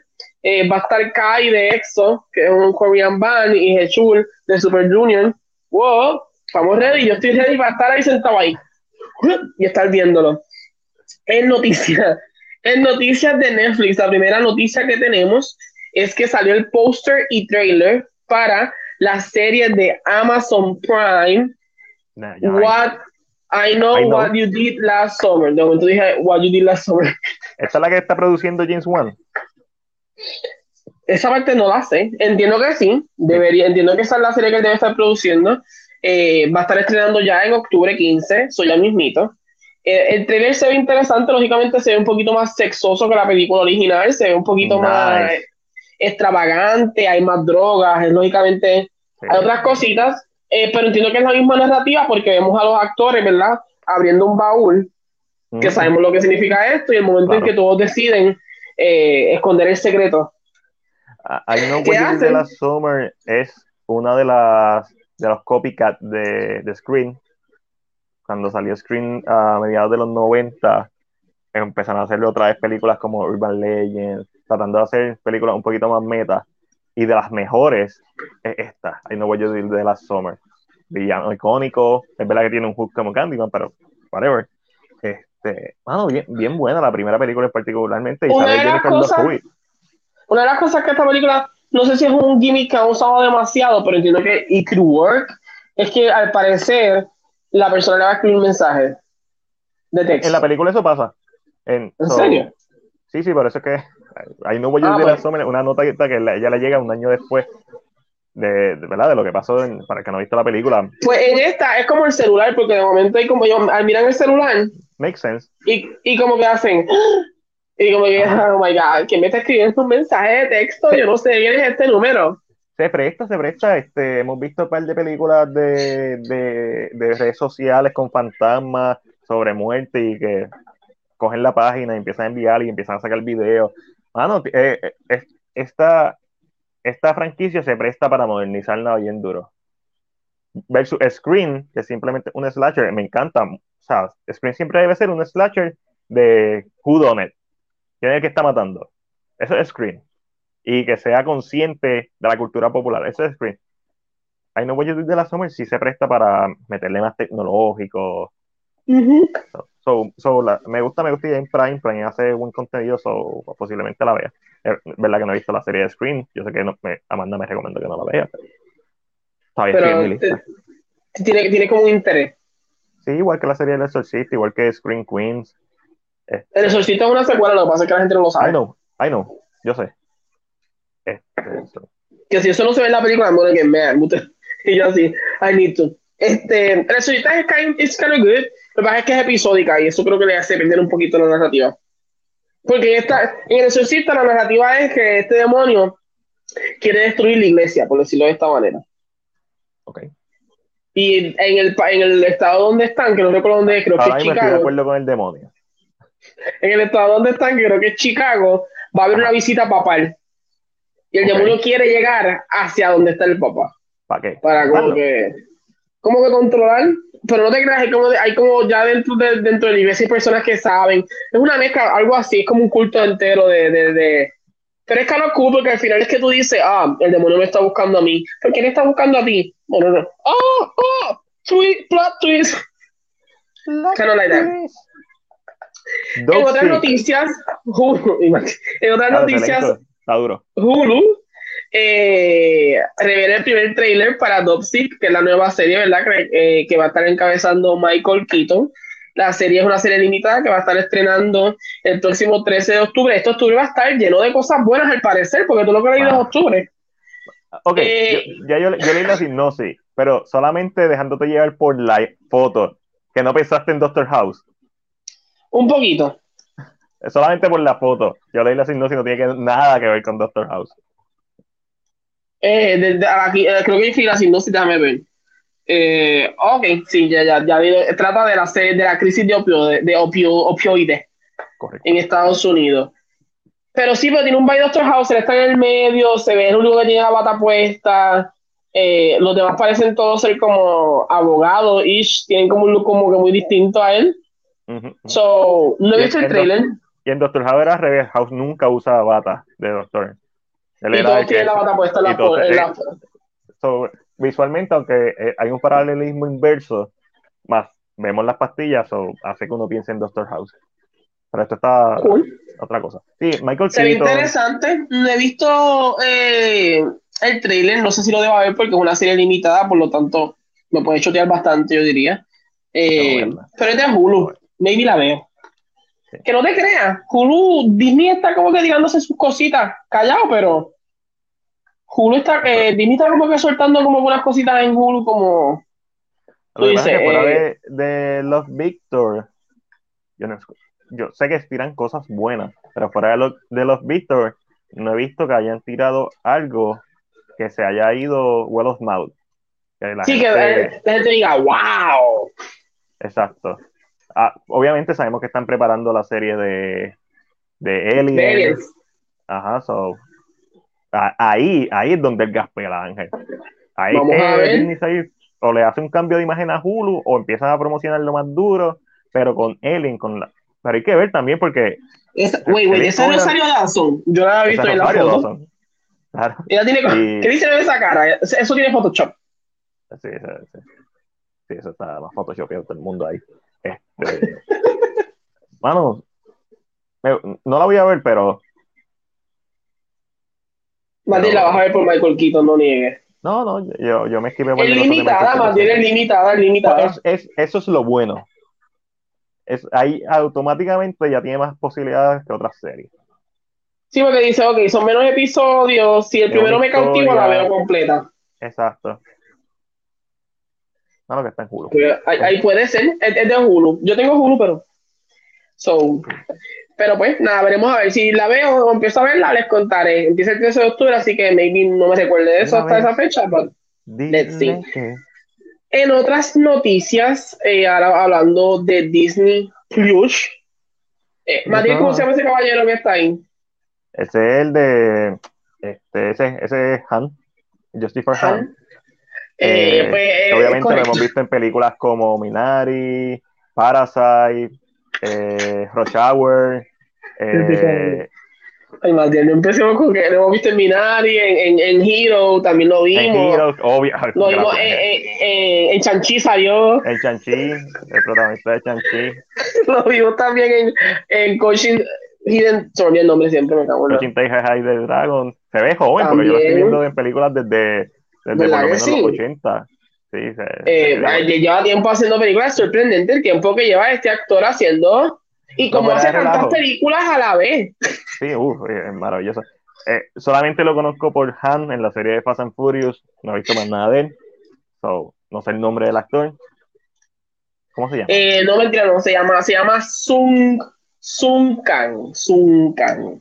Sun, creo que es Sun Hakan o Sun Hokan, pero, pero es Sun Kang. Mira, la gente se fue molesta, empezamos a relajarnos a la historia y la gente dijo, wow, qué racistas son, no puedo creerlo.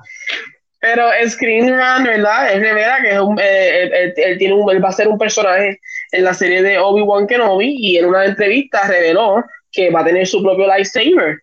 Mm. Hay muchos rumores que se habían escuchado de que él iba a ser un miembro de los Imperial Inquisitors, eh, pero ¿verdad? esos son rumores. Y, eh, lo, lo, gracioso es como lo dice, eh, porque, ¿verdad? Eh, menciona, solía vestirme con disfraces baratos de Halloween de plástico de Kmart, Luke Skywalker y Darth Vader casi todos los días desde los 8 a los 13 años. Mis amigos y yo jugábamos a fingir, hacíamos nuestros propios sables de luz con centros de papel higiénico y cosas así, y cartón de toallas de papel. Y finalmente mira lo que dice. Dice, y poder estar en el set y ver a Darth Vader. Que yo no sé si sabíamos, que únicamente sabemos que va a estar. pero como que este él lo dice como que ver a Darth Vader eh, y ver el universo de Star Wars frente a mí, quiero decir, como fan, puede ser parte de esta historia bastante sorprendente. Seguí, seguí pellizcándome para decir cómo terminé aquí. Y mi personaje tiene un sable de luz para decir que esto no es un juguete, de hecho es algo real, ¿verdad? Tan genial. Es como en su propia emoción de fanático, la acabaste de decir al público que tu personaje tiene un lightsaber. So. Eh, me, cool, lo compro. Eh, Star Wars Visions. No, no, vi, no he visto nada. Sé que tiraron algo nuevo de Star Wars Visions, no lo voy a ver. Tampoco. ver la serie. Yo soy la misma. Yo lo que tiraron nuevo no lo voy a ver, así que estamos bien. Eh, en otra noticia, que lo voy a decir rápido porque a la gente no le importa, yo la puse porque tenía que ver un poquito con American Gods. con Neil, este... Eh, no, no, Neil Gaiman. Neil Gaiman. Es correcto, con Neil Gaiman. Tiene que ver. Eh, y tiene que ver sobre la serie Anansi Boys, ¿verdad? Que es un libro de Neil Gaiman. Esto es una adaptación que va a estar trabajando Amazon Prime. Y anunciaron que Malaki Kirby ha sido elegido para interpretar a Charlie Nancy y también para interpretar a, su hermano Spider, que otra, ¿verdad? Que es interesante, no, no, no escogieron otro actor, sino usaron al mismo actor para hacerlo en la adaptación. Eh, ya sabíamos que el papá, eh, el papá o Anasi, va, a ser Roy Lindo, Roy Lindo, el, el, que va a ser de su padre, pero la historia sigue a Charlie Nancy poco después de enterarse que su difunto padre era el dios tramposo de las historias a Nancy. Y también se entera que tiene un hermano llamado Spider que hace que su vida sea más interesante, pero también más peligrosa. Pam, pam, pam. yo vi, a mí me gusta cómo escribe Neil Gaiman, so Madrid creo que, no sé si lo ha leído, pero sí tiene Salman. Sí. Right? Sí, y Salman es, de, él. Eh, él es muy buen escritor, así que quisiera ver cómo lo van a trabajar. Yo siento que eh, Amazon ya ha trabajado con un proyecto de él anteriormente que fue Good Omens y lo trabajó muy bien, así que no me preocupa tanto a Nancy Boyce, así que veremos a ver. La última noticia que tengo dentro de, iba a decir Voice Over Flowers, ¿por qué? No sé. La última noticia que tengo en, en la sección de Netflix y los demás es que Netflix eh, ha encargado ocho episodios de una serie de televisión basada en la serie de cómics de Dark Horse de Matt Wagner, Grendel, eh, ¿verdad? Que lo pueden ver ahí. Va a estar protagonizada por Abubakar Ali en el papel principal, eh, producida por Andrew Dabb, que es el productor de Supernatural, y la serie, la serie seguirá a Hunter Rose, un talentoso esgrimista, escritor y asesino que en busca de vengar la muerte de un amor perdido va a la guerra con el inframundo criminal de Nueva York excepto que se da cuenta y se pregunta por qué vencerlos cuando puedo unirme a ellos. Oh. Eh, es interesante la premisa, eh, creo que, eh, creo que una, una, de las mejores cosas que puede tener es que estos cómics que no, tienen, no son conocidos estén cogiendo un poquito más de luz, porque entonces le permite que... nuevo, la gente, nuevo. Exacto. La gente le permite que... Y, Netflix no ha perdido la oportunidad, así que está interesante. Eso es lo último que tengo para esta sección. En la sección de... que a Matilde le encanta. Yay. Eric, ¿dónde aquí donde hablamos de todas las noticias relacionadas a películas y series basadas en cómics. Pueden ser de Marvel, pueden ser de DC, pero también pueden ser de Dark Horse, pueden ser de Image Comics, pueden ser de otros cómics. Hay más cómics. We never know. Aquí tengo solamente una noticia, no puse lo de Denis Villeneuve. No quería hablar de lo de Denis Villeneuve. Y realmente es como que, again, volvemos otra vez con lo mismo. ¿Y por qué lo haces ahora cuando estás tan cerca de Dune? Exacto. eso me parece curioso. Eso es lo que me hace pensar diferente. Si no lo hubieras hecho. Yo, yo leí lo que dijo y yo siento que. Y dije, no iba a hablar de esto, pero te iré hablando de esto. Pero yo siento que. Yo entiendo lo que quiere decir, pero creo que Scorsese lo dijo mucho mejor. Pero Scorsese lo dijo mejor después de que hizo la cartota explicándolo. Cuando Scorsese lo dijo por primera vez, te recuerda que eso fue un desastre. No, pero, eh, pero, la, pero también Scorsese cuando lo dijo, no, dijo que eran como montañas rusas, que era como un parque de diversiones. En este caso, él dijo que los directores hacían copy-paste. Eh, se escucha más feo para mí. Pero sí. Que decir, esto es un parque de diversiones. Como que es, como divertir sin, sin pensar en lo que hay en el parque. Te vas a divertir para ver. diversión, sí, sí, sí. Exacto. Pero, entonces, pero en este, cuando dices, como que, ah, los directores lo que están haciendo es como un copy-paste, que es muy cierto, pero, estás tirando, pero, a la misma vez estás tirando como que estás que... Yo siento que es, es, el parafraseo. Yo siento que cuando tú hablas de estas cosas, tú tienes que buscar cómo decirlo, pero lógicamente, si él quería que se le diera prensa, si lo decía bonito, no iban a decir nada. No, no iba a ser el headline. No, no funcionaba que dijera, Denis Villeneuve hizo un análisis. No, porque no funciona, la gente no lo va a leer. Necesitaban algo que fuera cortante de Liviano dice que esto es un copy-paste. El problema con esto es que sí, va a hacer ruido, pero vamos a, hacer, vamos a hablar claro. El fanático del cine va a ver la película de Denis Villeneuve. El fanático de Dune y de la ciencia ficción o de la space opera van a ver la película de Dune. El fanático casual que ve películas de Marvel no la va a ver. No la va a ver. el fanático casual del cine la va a ver. Pero el y, y, sabes qué pasa, yo siento que tampoco había como una, una, y no es que la necesitaba, pero sabes que a veces hay preguntas que te hacen que tú las contestas y así salió. Yo sentí que en la entrevista no había ningún momento, un momento para que él como que tal vez lo dijera, de esa, sabes, como que no sentí que no fue como yo, si no me equivoco, a Scorsese le preguntaron, ¿qué tú crees? A él se le hizo la pregunta y él le contesta. En el caso de Denis, yo siento que no se le preguntó y él como que lo quería decir porque tal vez dijo, eh, porque ya han salido críticas de Dune.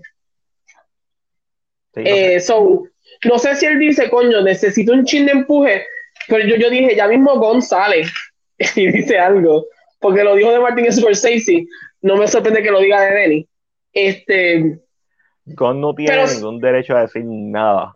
Pero siento que se pero siento que se sintió así, en este caso. En el de Scorsese no tanto. No, es, es cierto. en, este se sintió como mucho más. Necesito que la gente está hablando de mí. Necesito.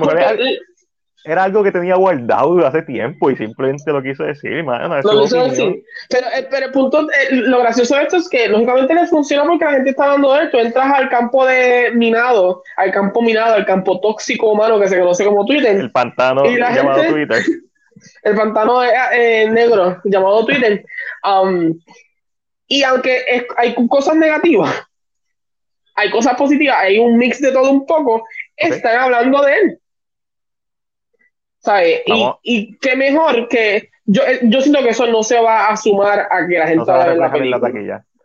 No, eso no. Y la gente va definitivamente la, la va a ver en HBO Max. Sí, mucha gente va a ver en HBO Max. Pero tú ves las narrativas en Twitter y tú dices, wow, esta gente va a disparar sin miedo. Y no sé si eh, era necesario que lo hiciera a punto de, de estrenar Doom. No, no era necesario que lo hiciera a punto de estrenar Y, no, el chiste Pero- de esto es que no solo no eso, creo que le la salió una noticia. No, no creo tampoco mucho. Salió una noticia eh, que, que es súper gracioso, eh, que es que Chloe Zhao, para convencer a, y no sé si es cierto o no, puede ser mentira, porque solamente lo vi, no entré más nada, que Chloe Zhao, para convencer a Marvel de cómo hacer Eternals, le enseñó fotos del trabajo de Denis Villeneuve. Oh, oh, oh, ok, ok, ok. Vamos a hablar claro. Eh, Villeneuve se está refiriendo, específicamente mencionó Marvel, pero Villeneuve lo que se está refiriendo es a la fórmula de Marvel, y eso es cierto. Digo, eso es lo que podemos asumir, porque es cierto. Pero cuando- prepárate, prepárate que Denis Villeneuve va a tener que hacer una carta, espérate, wait for posiblemente, no, no lo dudo, pero crédito donde crédito está, tanto en la primera fase como en esta última fase, se ha visto más el toque de los directores. Yo prefiero ver una película mala que tenga identidad que una película normal de Marvel o una película como Black Widow. Black Widow es el perfecto ejemplo de lo que está diciendo Villeneuve. Un copy-paste de toda la fórmula de Marvel, bien bland, mediocre. Ese, un buen ejemplo es Shang-Chi, donde traen algo nuevo dentro de la misma fórmula y subvierten un poco tus expectativas, aunque sigue teniendo muchos los mismos problemas de Marvel, pero para mí es mucho mejor, lo más refrescante que he visto de Marvel. Pero ahora con una visión como la de la de The Eternals, de esta directora, yo estoy bien intrigado de ver la película, y es, gracias a Shang-Chi, honestamente. No es gracias a Spider-Man Far From Home, no es gracias a, las series, no es gracias a, a Black Widow, nada es gracias a Black Widow. Es gracias a Shang-Chi. La, la fórmula de Marvel funciona, por eso es que la siguen haciendo. El problema es la visión artística. El problema es cuando esa fórmula compromete la visión artística. Eso lo vemos en películas como Ant-Man y Ant-Man de Wasp. Horrible. Donde se siente ese mismo copy-paste de la fórmula y no se siente en películas con visión. Lo, más visión que tiene de Ant-Man específicamente es que se nota que Edgar Wright la trabajó. Se nota bien duro que él, que él la trabajó. En algún momento sus manos estuvieron envueltas y es tanto lo que él estuvo envuelto que todavía queda ADN de lo que él hizo antes de que Marvel dañara la película, porque eso fue lo que hicieron. Y Ant-Man es una película que tú te la disfrutas mucho la primera vez que la ves y te la puedes seguir disfrutando si simplemente la ves como lo que es, una película de Ant-Man bien entretenida. Pero, sí, veremos a ver pero qué va a es muy suceder con esta conversación. Este, um, pero, ¿Lo otro, lo otro que. Joker? No, Habla- ¿qué Ah, eh, ¿Qué dice Joker? este, según Ah, el no, portal no lo Production Weekly, subí. Como no estamos no, seguros, lo he visto en diferentes lados, pero dije, I'm not gonna just. Sí, sí, sí, yo, yo tampoco, hasta, hasta no tenerlo de una fuente bien poderosa, no, no lo voy a subir. Eh, ¿verdad? Según eh, la página de Production Weekly, Joker 2 se encuentra en, en activo desarrollo con Todd Phillips como el guionista y con Martin Scorsese como productor. Recuerden que Scorsese no pudo ser productor de la primera Joker, a pesar de que básicamente él fue originalmente quien la iba a dirigir y después fue uno de los que ayudó a Todd Phillips a que se hiciera, pero él no la podía hacer porque estaba, estaba envuelto en sus proyectos, estaba eh, haciendo The Irishman, estaba buscando financiamiento para la nueva que está haciendo, so, pero ahora va a ser productor de, aparentemente, y hay rumores de esta segunda parte de Joker, un, es un rumor. So, que let's see. Vamos a ver qué pasa. Eh, lo confirmaremos tan pronto las fuentes más grandes que nosotros, nuestros amigos, mi amiga, porque a mi amiga Grace Tu amiga Grace, me lo confirme y el, el amigo de Matiel, eh, Todd Phillips, Phillips, lo hey, con- pana, panita, se lo confirme. Toti. Y la última noticia que sí tengo, eh, que a mí no, no sé si hay mucho que decir, porque no sé si viste el trailer, Lo veía, Es I love it, I love it, me eh, encanta que se- sea de- en Navidad, I love eso it. es Die Hard. Sí, fuck. Eso es de iHeart, eso es Home Alone. I fucking love it. Me, me, me gusta. Me, me gusta un montón. O sea, automáticamente es un gimmick ponerlo en un setting navideño. Pero está cool. Es diferente. La última película de Marvel que vimos en un setting navideño fue Iron Man 3. Y a mí me gusta Iron Man 3. So, Sí, como que es cool el musical que hay de, de, de Rogers. Rogers. Eh, se super Lo cool. quiero ver completo. Quiero que haga un, un- episodio aparte, un episodio especial que sea el musical de Rogers completo. Ahí paré la imagen y empecé, ah, ese es Captain América. Ah, porque Tony está en la puñeta. Mira a Hulk, a Bruce Banner y mira a Hulk, mira a Black Widow. Mano, me, me, me vacila mucho este setting, este póster y esta, estas imágenes que van a presentar. Y sabemos que eh, Seinfeld, se me olvida el nombre de ella, este, Hailey, excelente actriz yes. excelente actriz. Y sabemos que esto es otro paso para los John Avengers, so fuck it. So, va- vamos a ver, vamos a ver, me gustó mucho, eh, no sentí, eh, tan pronto empieza a escuchar el ting, ya tú dices, ok, ya lo vamos por aquí, ya no hay forma que todo se vaya, ya se escucha una campana navideña, there's no way back now. Sí, mano, ¿sabes? Una de las cosas que pensé cuando vi el thriller, y ya esto yo lo he mencionado, Black Widow debió ser una puta serie de un season. Tuve este, vivido mucho mejor. mucho mejor. Tuve este, este trailer y esto es Black Widow. Esto es Black Widow. Mejor, se ve mejor. Y es una serie. Y, va a tener más tiempo para flesh out. Sí, es como que, qué mala decisión esa de Black Widow. Malísima. En todo, en todo lo que han hecho con esa película ha sido malo. Hacerle una película, hacerla tan tarde, no hacerle una serie, no pagarle a Scarlett Johansson. La 100 ca- millones. Está, está, está, está, está- Está heavy, 100, mi- 100 millones por esa película. La película no vale los 100 millones, vamos a ser sinceros. Pero, mano, Eh, yo hubiera, yo no sé, yo lo hubiera pensado también. yo lo hubiera Yo pensado, hubiera pero dicho, bueno, yo la vi Scarlett. Y yo, y yo así, tú la viste, Scarlett. en el board sentado. Yo vi el último cut de Scarlett. Y esto no Yo es te pago chanchi. el almuerzo. Ya hablamos, ya hablamos de eso. Pero no te voy a dar 100 millones. Te pago el almuerzo y Te puedo- cafecito. te te- y yo así te puedo Uber. dar un settlement. Pero 100 millones está heavy. Por esto. No, está, está basurita. Este, Pero, pero no hay más nada. Ya acabó. Ya no hay más nada. Hay una noticia que, hay una noticia que pensaste que yo no subí o que no puse. no, lo- eh, no sabía que iba a ponerlo de Clive Barker porque no sabía si lo sabía. Yo se lo había enviado a Chris ahorita. Sé que subió. Claro que sí. Yo tengo mis sources, yo tengo una, otra, yo tengo varios lugares donde esta información que yo saco, eh, la tengo. Tengo una información que no dice que va a salir mañana sobre una película que le puede gustar a Matías, que va a salir eh, un actor muy conocido.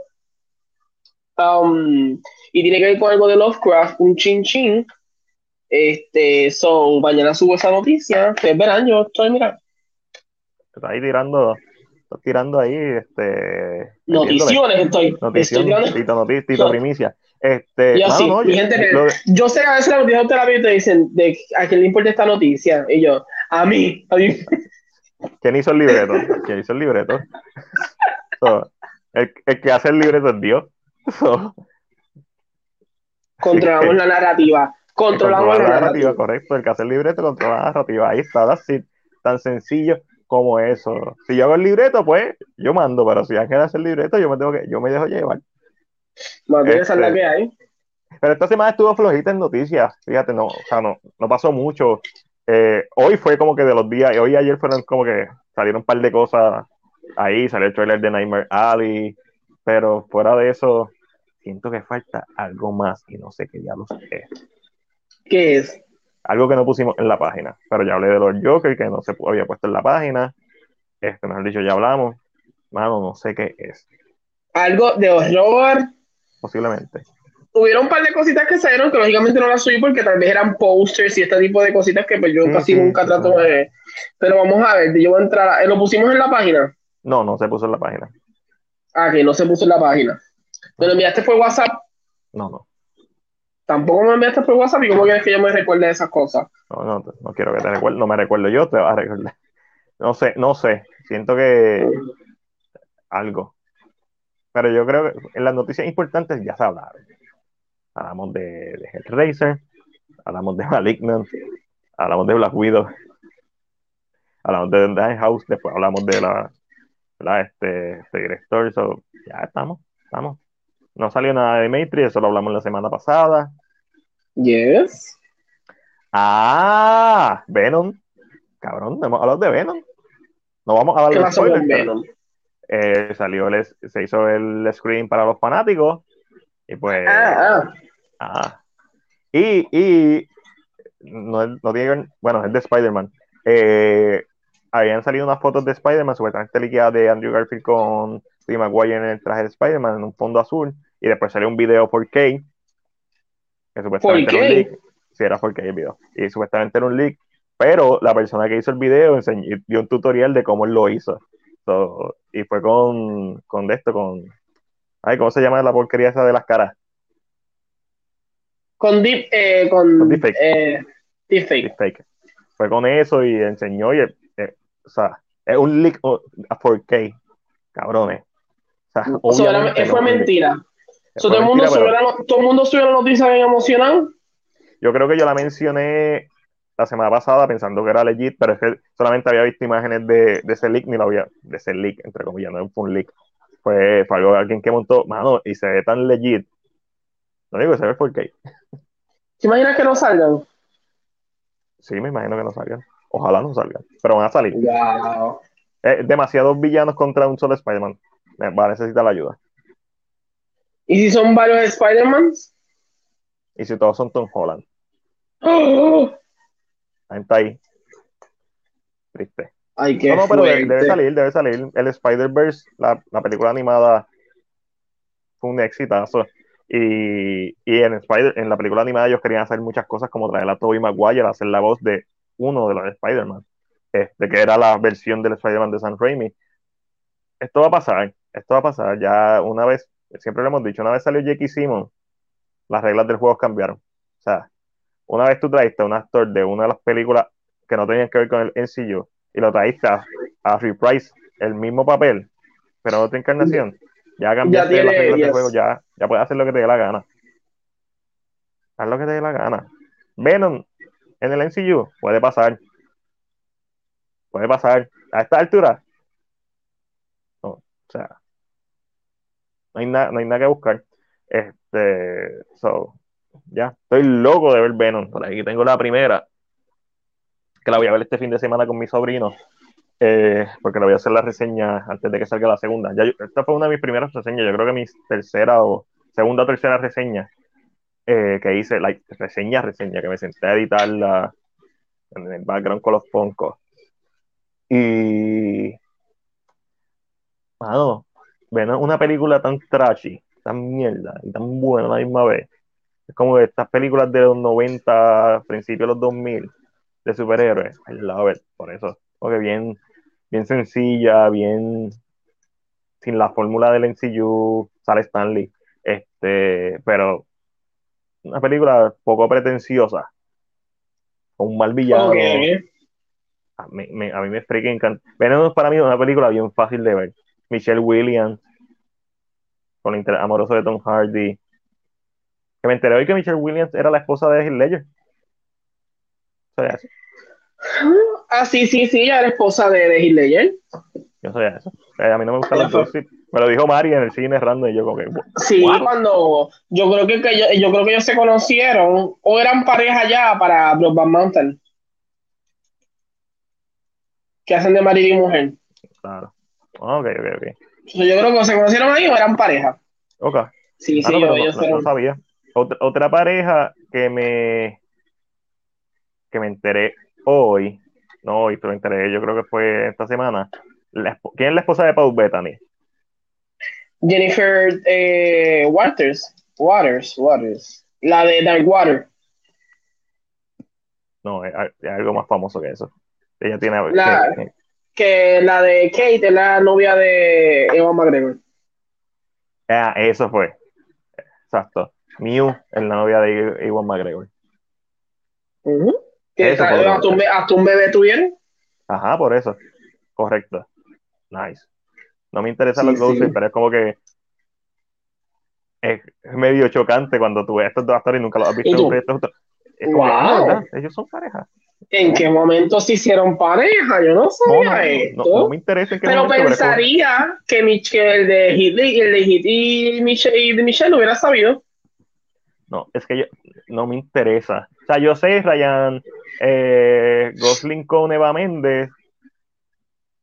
Y Ben Eh, con. Justin Timberlake con Jessica Biel. No, ese lo sabía, pero no es algo que está en mi mente. Obviamente sé que Ben Affleck estuvo con, con, con Jennifer. Correcto. No, ¿Quién más ¿cómo se sabe? ¿Quién más sabe? Electra se llama Jennifer Eh, Garner. Jennifer Garner. Garner. Y ahora está con El- Jennifer el- López y estuvo con la mamacita, este, Con Ana de Armas. Anita de Armas. So, ¿Sabes quién es la pareja de, de Ryan Reynolds? ah, eh, sí, Blake, eh, Blake Lively, Ok. ok. whatever. Sí, esa, ¿Sabes quién, es la, la- pa- ¿Sabes quién es la pareja de John Krasinski? Ah, claro, Emily Blunt. Eh, pero es que ellos, ellos sí se han, ellos sí se han, han sido Sí, como sí. bien boca, ellos sí se han visto mucho, por decirlo de esta salieron manera. en, en esto de Quiet Place, so es más fácil de, de relacionarlos. Igual Ben Affleck con, Exacto.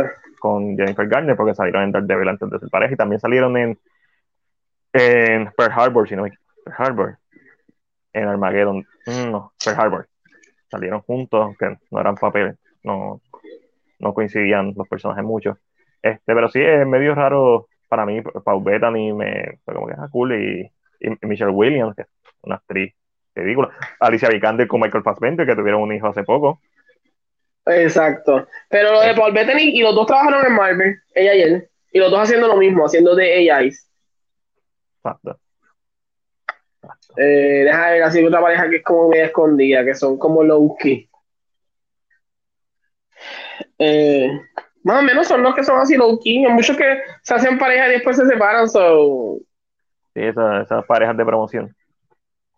Eh, pero eh, ahora que dijiste eso, Alicia Vikander y Fassbender, tú no piensas que son pareja. Tú no lo, tú no lo visualizas.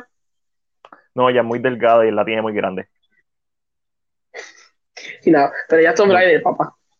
I, know. Después de coger de eso, ¿Y sabes quién es la pareja de de, de Kevin Bacon, verdad? De Kevin Tocineta. no. No sé quién es la pareja de Kevin Bacon. Eh, es que yo no sé si tú sabes quién es ella. Eh, Kyra Sedgwick, que hizo The Closer, que es rubia. no, no, no vas a. Es rubia. Wow, there's a lot, that's true. ya. Especialmente en Hollywood. Eh, Este, pero ya mucho tiempo. No, no me, no me suena.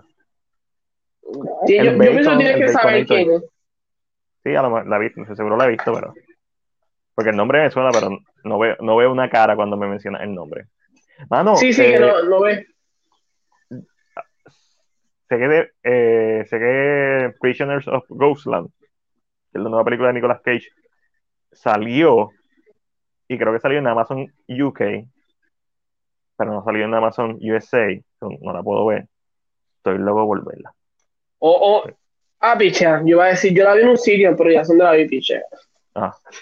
Ay, Ay, este, ay. Yo iba a decir, contame lo que yo la vi en un sitio. Este, sí. So, so, ya, esa la, la quiero ver. Esa está en la lista de los most. Pero hoy grabé tres reseñas, de, tres videos, no grabé tres reseñas, grabé una reseña. No mentira, grabé dos reseñas. No, eso fue ayer. Pero tengo que hacerle una reseña a The Night House. Esta película está muy cabrona. Vean The Night House. Tienes, tienes que hacérsela rápido. No rápido, la voy a hacer mañana temprano y, y, y va a estar en la lista de las reseñas que voy a estar haciendo durante el fin de semana y los videos que voy a estar haciendo durante ¿Tú sabes el quién es la semana. pareja de Daniel Craig? Debe saber quién es. Yo he leído quién es la pareja de Daniel Craig. No, eh, Olivia, no, Olivia Wilde es otra, es el comediante. No, es conocido y tú, la, y, tú, y tú sabes quién es. Sí, sí, sí, sí. Yo, yo, yo, yo he escuchado quién es la pareja de Daniel Craig, pero dímela porque ahora mismo está, estoy en blanco. Rachel Weisz. Rachel Weisz, correcto. Y, y lo sé porque Omari me lo mencionó por 900 veces cuando estábamos viendo The Mommy hace como un mes y medio atrás. Eso pasa como gracioso, tú dices, wow, interesante. Pero es parte. Pero ya. Salió un videito de Daniel Craig despidiéndose de, de- del Lo de- vi. Del, del No lo vi, no lo crew vi. de, de, de No Time to Die. Correcto. Que- Lito, ya esta, esta es su última vez. ¿Qué, qué debería hacer, Ángel? ¿Una reseña de, de Doctor No o una reseña de Casino Royale? Casino Royale. Doctor No es muy vieja. Muy vieja. Y la gente no le va a tener ningún tipo de aprecio. No. Vas a pasar mucho trabajo haciendo una reseña de Doctor No para que la gente lo aprecie. El tipo que va a decir, ay, esa película es muy vieja, no me gustan esas películas. No, eh, eh, pero Casino so, Royale es relativamente más, mucho más. A, a, la de Doctor No. No, no, de la de eh, Casino Royale. ¿Qué diga de Casino Royale? Correcto, sí, sí, te entendí perfectamente. Sí, sí. Eh, sí, pero una razón repetir Doctor No. Yo, ¿what? Lo que pasa es que como yo nunca he visto Doctor No, yo nunca he visto las películas de, de Sean Connery de James Bond. Las viejas. No, nunca vi las viejas. Ni, ni Never Say Never Again, que fue la última que Sean Connery hizo entre medio de, de uno de los, de los otros Bonds. Yo solamente vi las de Pierce Brosnan, Dan Craig, y Timothy solamente hizo una película. Chamalet, no, no era esa. Otro Timothy. Este, creo que se llama. Y el otro que murió hace poco, ese las vi todas. Ahí donde está. ¿Quién murió hace poco? ¿Quién murió hace poco? Digo, hace uno o dos años. Eh, uno de Bond. Digo, que no. Después de. Actually, después de Sean Connery. Antes de Sean Connery ay, murió. El, ay, ay, padre, rompo esto, perdón. El más viejo. ¿Él era más.? No, bueno, Sean Connery era más viejo. No. Eh, No, ¿Tú hablas del primer, el, el primero? No, no, no, no, el primero. Sean Connery es el segundo, porque primero está la película Thunderbolt, si no me equivoco. Que ¿Tú dices el que vino después de Sean Connery? eh, creo que sí. Que Vamos a buscar más bien. Tú me busco. Tú me, buscas. busca ahí los, los Bonds. James Bond. Estamos, estamos en crédito, ya el podcast se acabó. Estamos Ángel y yo. Daniel hablando. Craig, Pierce Brosnan, Sean Connery, Roger Moore, Timo- Roger Timothy Dalton. No, no. Timothy solamente hizo una película. Roger Moore. Pero Roger Moore fue de- antes de, de Sean Connery. Después, Roger Moore es el primero. no. Sean Connery es el sí. primero. En serio. Vamos a ver si es verdad. ¿Cuál es la primera película de James Bond? Doctor Es No y verdad. después El Goldfinger. Doctor no. Está muy ¿Y cierto. quién, y Está en es, y todo el, lo correcto. Es Sean Connery, No, es verdad. Porque yo pienso que Sean Connery. No, Sean no, Connery no John se ha Connery es muerto. más viejo. John Connery tenía 92 años. Eh, ¿Y este, ese hombre Roger está vivo? ¿Ah? No, ¿Ese hombre sigue vivo? no, Sean, Sean Connery se murió. Ay, viene, espérate, yo estoy como. ¿verdad? Hablamos de. Hablamos del Extraordinary Gentleman. Amigo, pero si él murió el 2020, se murió los otros días y Roger Moore murió primero. Nosotros también, hablamos, creo, mm, 19 o 2020. Fue, fue Bueno, ok. Sean Connery murió Roger. Moore, Roger Moore nació en el 27. Ajá. Sean. Connery nació en el 30. Roger Moore era mayor por dos años. ¡Wow! Ajá, porque Connery nació en, en 1930 y Roger Moore, es que por eso yo decía Roger Moore para mí se ve más viejo. Roger Moore nació en 1927, dos años antes. ¿Dos? Tres, tres años Ok. antes. Ok, ok. Pues la confusión viene ahí de tu parte. Que, Sí, que, que, que- que siento que Roger Moore se ve más viejito. Y yo creo que también Roger Moore dejó de hacer películas. Sean Connery siguió haciendo películas y yo como que me mantuve con esa imagen de Sean Connery. Pero Sean Connery se digo, obviamente sí, siguió haciendo películas hasta principios de los 2000 que salió de Extraordinary Gentleman. y Yo creo que esa fue de las últimas que hizo. Exacto. Yo creo, y después de esa yo creo que se retiró. No, no recuerdo haberlo visto en más nada. Eh, una pena, porque esa fue una película. Eh, súper A mí, a mí, me hubiera, a mí me hubiera encantado. La secuela, claro que sí. Ah, sí, esto es lo que iban a hacer con, con War of the World. Bueno, hubiera, hubiera sido brutal. Pero, Ah, estoy aquí creando mi gente. Para los que escuchan el sonido, es que estoy creando con un hielo. está, está haciéndose un trago. Ustedes saben que yo no puedo beber, yo no puedo dejar de beber, no importa que esté donde esté. Voy a la iglesia y le digo, y le digo, Padre, quiero beberme la Jesús de Cristo. ¿La qué? ¿La Jesús de Cristo? Ay, ya estoy borracho, ¿ven? ¿What? La sangre de Cristo. Ay, Dios. pero sí que, te lo juro, te lo juro que yo pensé que Roger Moore era el primero. No, ese es el segundo. Pero es más viejo. so. En esa parte tienes razón. En la parte Pero de que es más que- viejo. Yo, yo siempre imaginé a Sean Connery como el más viejo, pero pues porque estoy pensando que al ser el primer Bond, pues, y después Roger Moore, pues lo lógico sería que hubieran utilizado un actor un poquito más joven. Right? No. Ya. Pero para ser Pero- honesto, eh, cuando salen las películas, por alguna razón en mi mente, Sean Connery se ve mayor que Roger Moore en las películas. Tú, mm. Déjame ver si encuentro una buena por, foto de la el, y es por el- el estilo, porque las películas de Roger Moore son más campy. son mucho más campy, like super campy. Las películas de Sean Connery son un poquito más serias. Y eso es lo que. Lo que, lo que, la, lo que las hace como más. Como más juveniles, más joviales. Porque lo son. So, yo he visto todas las películas de Roger Moore. Eh, y no he visto ninguna de Sean Connery. wow, qué cool debe ser esto. Yo no sé si esto es de verdad. Maybe sí. Es, son todas las figuras de cera de los James Bond juntos. That's nice. No sé si está en Londres, pero se ve súper cool como que todo. Pero aquí hay más de uno. Aquí está Timothy y hay otro más, que imagino que es el que lo hizo antes, antes. Sí, hay, lo que pasa es que la primera película de James Bond eh, fue una adaptación de la primera novela, si no me equivoco, de Casino Royale, actually. Eh, o de las primeras dos novelas, y no fue, no fue una franquicia. Fue como que hicieron esta película, adaptaron. Entonces, cuando es que hacen Doctor No, ahí es que empieza la franquicia. Que, que la hizo George Lazenby. Ese mismo. El, el, Sean Connery hizo las primeras. Dos, ahora, una, dos, tres, cuatro, cinco. después la, él la hizo George eh, Lazenby. Después la, volvió Sean Connery a hacer Diamonds Are Forever. Y después Roger Moore hizo una, dos, tres, cuatro, cinco, seis, siete. Montón. Timothy Dalton hizo dos. Pierce hizo una, dos, tres, cuatro, cuatro. Y Daniel Craig ha hecho una, dos, tres, cuatro, cinco. E, entre medio de que Roger Moore estaba haciendo las películas, Sean Connery volvió a hacer de James Bond en una película que no es de Golden, de IGM. IGM, IGM, este, de Golden GM, whatever, Golden whatever, el del León. MGM. MGM, que se llama Never Say Never Again. Porque después de que hizo Diamond Art Forever, él dijo, yo nunca más voy a volver a hacer de James Bond hizo de James Bond y por eso la película se llama Never Say Never Again. Que no aparece aquí, literalmente. No aparece porque no es parte de las películas de, de ese canon. No, es un James, o sea, que si tú compras la colección, esa no sale. No. Pero si la buscan, pues, si buscan Never Say Never Again, a lo mejor te sale la canción de Justin Bieber, pero si buscas de James Bond, te va a salir. y así, lo más seguro. A un, a un official sequel, si no me equivoco. Esto soy yo, ¿verdad? De, eh, en base a. ese, eres tú, ese, eres tú, inventándotela. inventándola. No, no, en base al research que hice cuando hice, vi todas las películas de, de, este hombre. De Roger ¿Cómo fue que la hizo? Es verdad, mira, en el 83.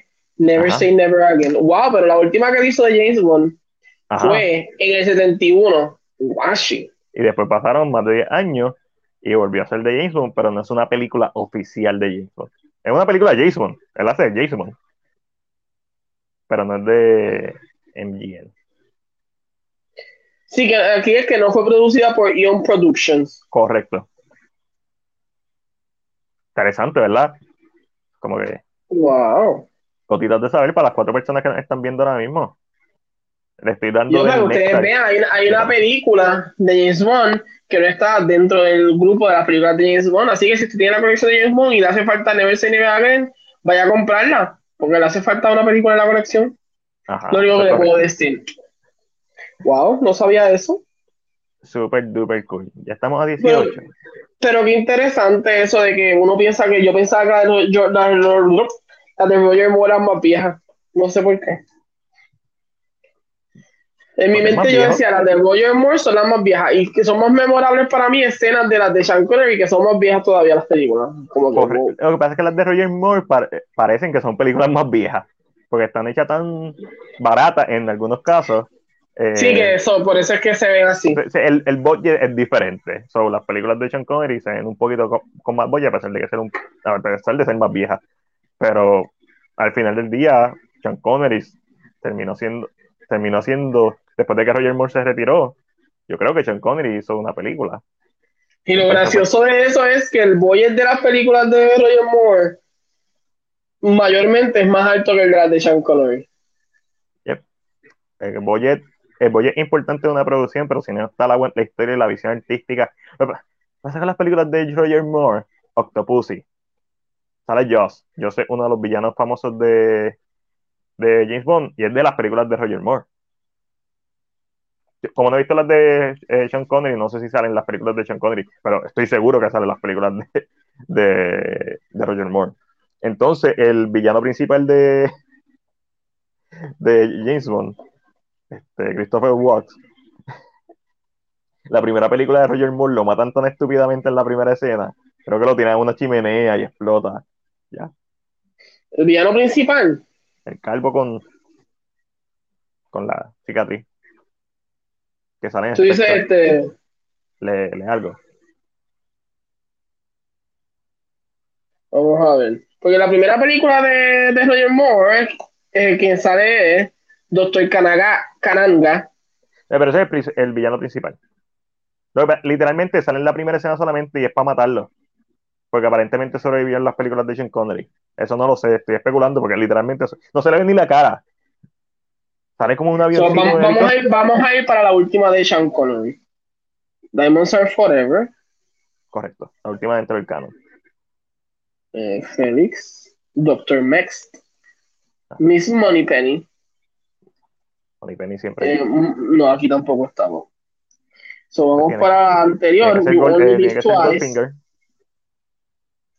Aquí, Seal, Mr. Osato, MQ, Card, Spectre, number 3. Astronaut. ¿No sabes quién es? El Yo creo que sí, el calvito. Mini-Me. Mini-Me es Austin Power. El villano de Austin Power es una. Pero ese, ese, ese no es Doctor, no. Mm, No. No, Doctor no es el que está como que. Doctor Felix no. Coño, pero Eh, yo creo que yo sé quién es, pero. Sí, yo creo que es el nombre del Goldfinger. Vamos a ver si es verdad. No, no el nombre, No. no el nombre de Goldfinger es porque hay una mujer que matan. Pus. Pussy Galore. Pussy Galore. Ya, Pussy Galore. No, Eh. Goldfinger es porque eh, eh, el villano Goldfinger es Auric Goldfinger, que está obsesionado con el oro. Ah, ok. Ay, espérate, Matías, ahora no, ahora no me sale quién estamos buscando. Pon Spectre. No me sale ninguna. Pon Spectre ya. Porque hicieron, en Spectre hicieron un remake del personaje. Personaje de. Christopher Waltz. Ok, ok, ok. Vamos, vamos a buscar. Vamos a buscar el cast. Esto es el After Credit con Matt. Sí, estamos- Ah, Ernest Travo Blofeld. Vale, pero yo buscando un nombre bien genérico como Doctor Chicle Show, no sé una cosa, pues ¿sabes? los nombres de ellos son así y el nombre es Doctor diferente. No Te voy, a decir, Just. te, voy a, te voy a decir dónde sale. Él sale primero en From Russia with Love, Correcto, después sale en Thunderball, correcto. Soy John Connery todavía. eh, después sale en You Only Live Twice, Ya eso es Roger Moore, si no me equivoco.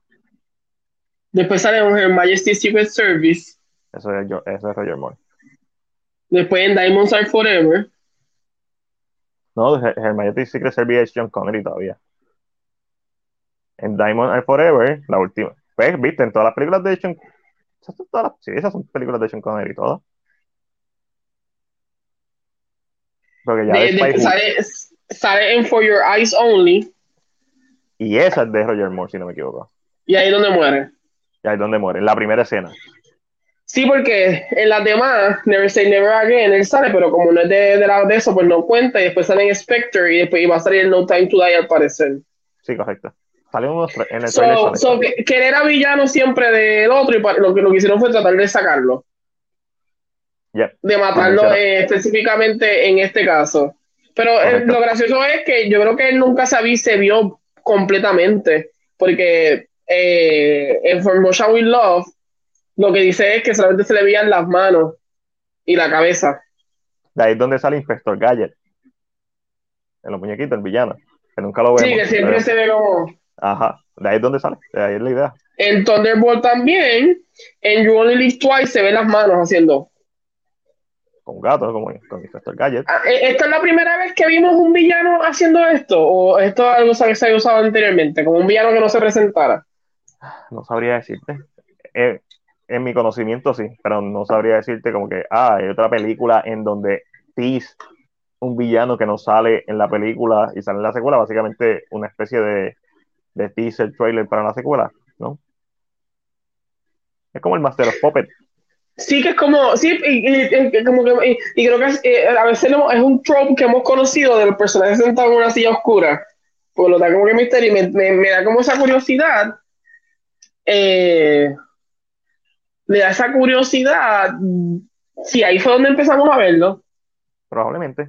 Pero si te fijas en, en las cosas donde hemos visto eso, en Austin Power, que obviamente es una parodia de James Bond, y en Inspector Gadget, que sale sí, que son películas de, de, exactamente de eso, de, de, de espionaje. Ya. Espionaje, ish. So, por lo menos en, el, en ese contexto entiendo que sí, que de ahí es que sale. Es lo más viejo que yo conozco en donde está ese trope. Las otras cosas han sido películas de horror, pero películas de horror es porque te ocultan el villano, a veces mucho point of view, este, para que no sepas quién es el villano, para revelarlo al final de la película. Pero que en una película solamente salga las manos y después en otra película salga otra vez solamente las manos. Eh, este personaje misterioso, las películas de Spider-Man, las de Amazing Spider-Man, que sale el tipo Exacto. sombrero. Ese tipo de teaser, lo más padre es que puedo ir a, a las de James Bond. Pero no sabía, yo pensaba que él era el villano de una de las películas, no sabía que simplemente salía a las manos y después lo mataron cuando, cuando llegó. Sí, según lo que dice, realmente, eh, ya, es lo que dice, como que, que se, se refieren a él That's lame. Eh, Anthony Jackson eh, es como que, como que siempre fue jefe. O sea, siempre fue la mano maestra detrás de todo. Que me encantaría que Christopher Waltz sea el que se convierta en. ¿Sabes? Que siga saliendo. Pero ya, ya lo hemos visto, so no sé si funcionaría igual. No, él es el villano de Spectre y Spectre se trata de eso, que básicamente manipuló todo lo que pasó en, en Casino Royale, en Quantum Solas, en Skyfall ya esa parte de la historia la hicieron, básicamente. Lo, hicieron mejor. Porque lo único malo fue que no hicieron esos teas. Esos teas hubieran estado bien duros. ¿Sabes? Que, quizás. Que no viéramos el villano. Que no viéramos el villano hasta el Spectre. Casino Royale no, porque Casino Royale tiene que ser la, historia de origen. Pero en cuanto a solas, o, en o aunque sea en Skyfall, tú sabes, la película que está antes. Sí, sí, que veas como que alguien siempre manejando. la misma toma, un remake de la toma. Él con un gato o las manos de él, simplemente un tease de que, ah, la, ah, diablo, la próxima película es que va a salir. Sí, como que, como que decir, ah, este es, estamos viendo el villano original, nuevamente. Entonces, el enemigo número uno, el, el Moriarty de. ¿Es Moriarty? El de.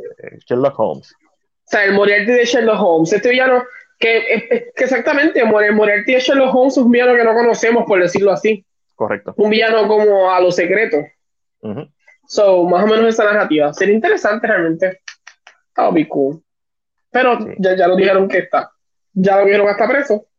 Sí, sí. él es el villano de Spectre. Sí, que no hay, ya no hay forma. Sí, ya, no, no hay, no, no, no es sorpresa. Lo único malo es eso, que en, en Skyfall no, en mi memoria, no hay un, no hay un hint de él. Si hubiera un hint de él en Skyfall, Creo que. Pero interesante. Déjame ver algo aquí, espérate, vamos a ver. Es que fue tremenda película. no, no es por restarle, simplemente lo, hubiera hecho que Spectre fuera una mejor película hasta cierto punto con un simple tease de este personaje. Y no por la calidad, sino por el, el la anticipación de, de, de, verlo, de quién Castor van a coger. Esto lo hicieron en. Ah, como en Ant-Man, que uno ve las fotos de. Ah, no. Él no, nunca pudo salir en las demás porque había un problema con MGM sobre los derechos. Ya, y no tenían copyright. Cuando lograron tener el copyright de Blofeld y Spectre, ahí es que lo ponen. Ok. Por eso es que Sean Connery puede volver a hacer una película de James Bond, porque había problemas de copyright. Estaba en un limbo. Ah, ok. Porque podía volver a hacerlo sin problema. Y si no me equivoco, él hizo la película de James Bond con uno de los escritores de una de las novelas específicas de James Bond. Correcto. So, significa que ese escritor le dijo, quiero que tú seas James Bond, vamos a, vas a ser James Bond. Ya. Y le puso, y le puso el título Never Say Never Again para joderlo. Ah, tú dijiste que nunca iba a volver a hacer James Bond. Vamos a ponerlo así. Hace 10 años atrás. Claro, la película se, llama, se va a llamar Never Say Never Again. Es un título Para joder. Para joder, sí. Es un buen título. Las películas de James Bond tienen títulos bien, bien cool. Doctor No. Sí, sí, Estoy escuchando con Doctor No y automáticamente es una película de los 60 50. Doctor No. Como que te transporta a la época. Pero escucha Octopussy y tú sabes que eso es bien setentoso. Dice, wow. Octopussy, tremendo nombre. me, me, Octopussy, tremendo nombre. Como que, wow, qué nombrezazo tan bueno. Sí, hoy en día no puedes tener ese nombre. ¿Por qué no han hecho un juego de, de, de James Bond, otro juego? Han hecho muchos juegos de James Bond. ¿Cuánto? Mucho. Montón, más de 10. No sé. Sí, pero recientemente. Bueno, hace, digo, no, tan, re- no tanto como Vamos a buscar, voy a buscar más 10. Shh, Déjame ver. Pero el último que salió, creo que hicieron.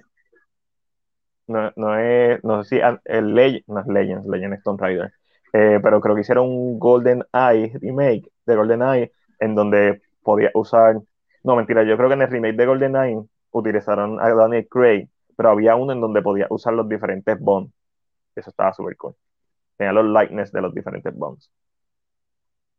Ok. Eh, en el 2016. En el último juego, el de el noviembre 2020, IO Interactive anunció un, nuevo- un juego llamado Proyecto 007. Ah, sí, correcto. Y que ha hecho IO Interactive, a ver si me gusta lo que ellos Ellos. hacen. Un montón de juegos. Ah, ellos son los que hacen Hitman. Yep. Diablo, diablo, it's gonna be good, it's gonna be, this shit's gonna Y ya así.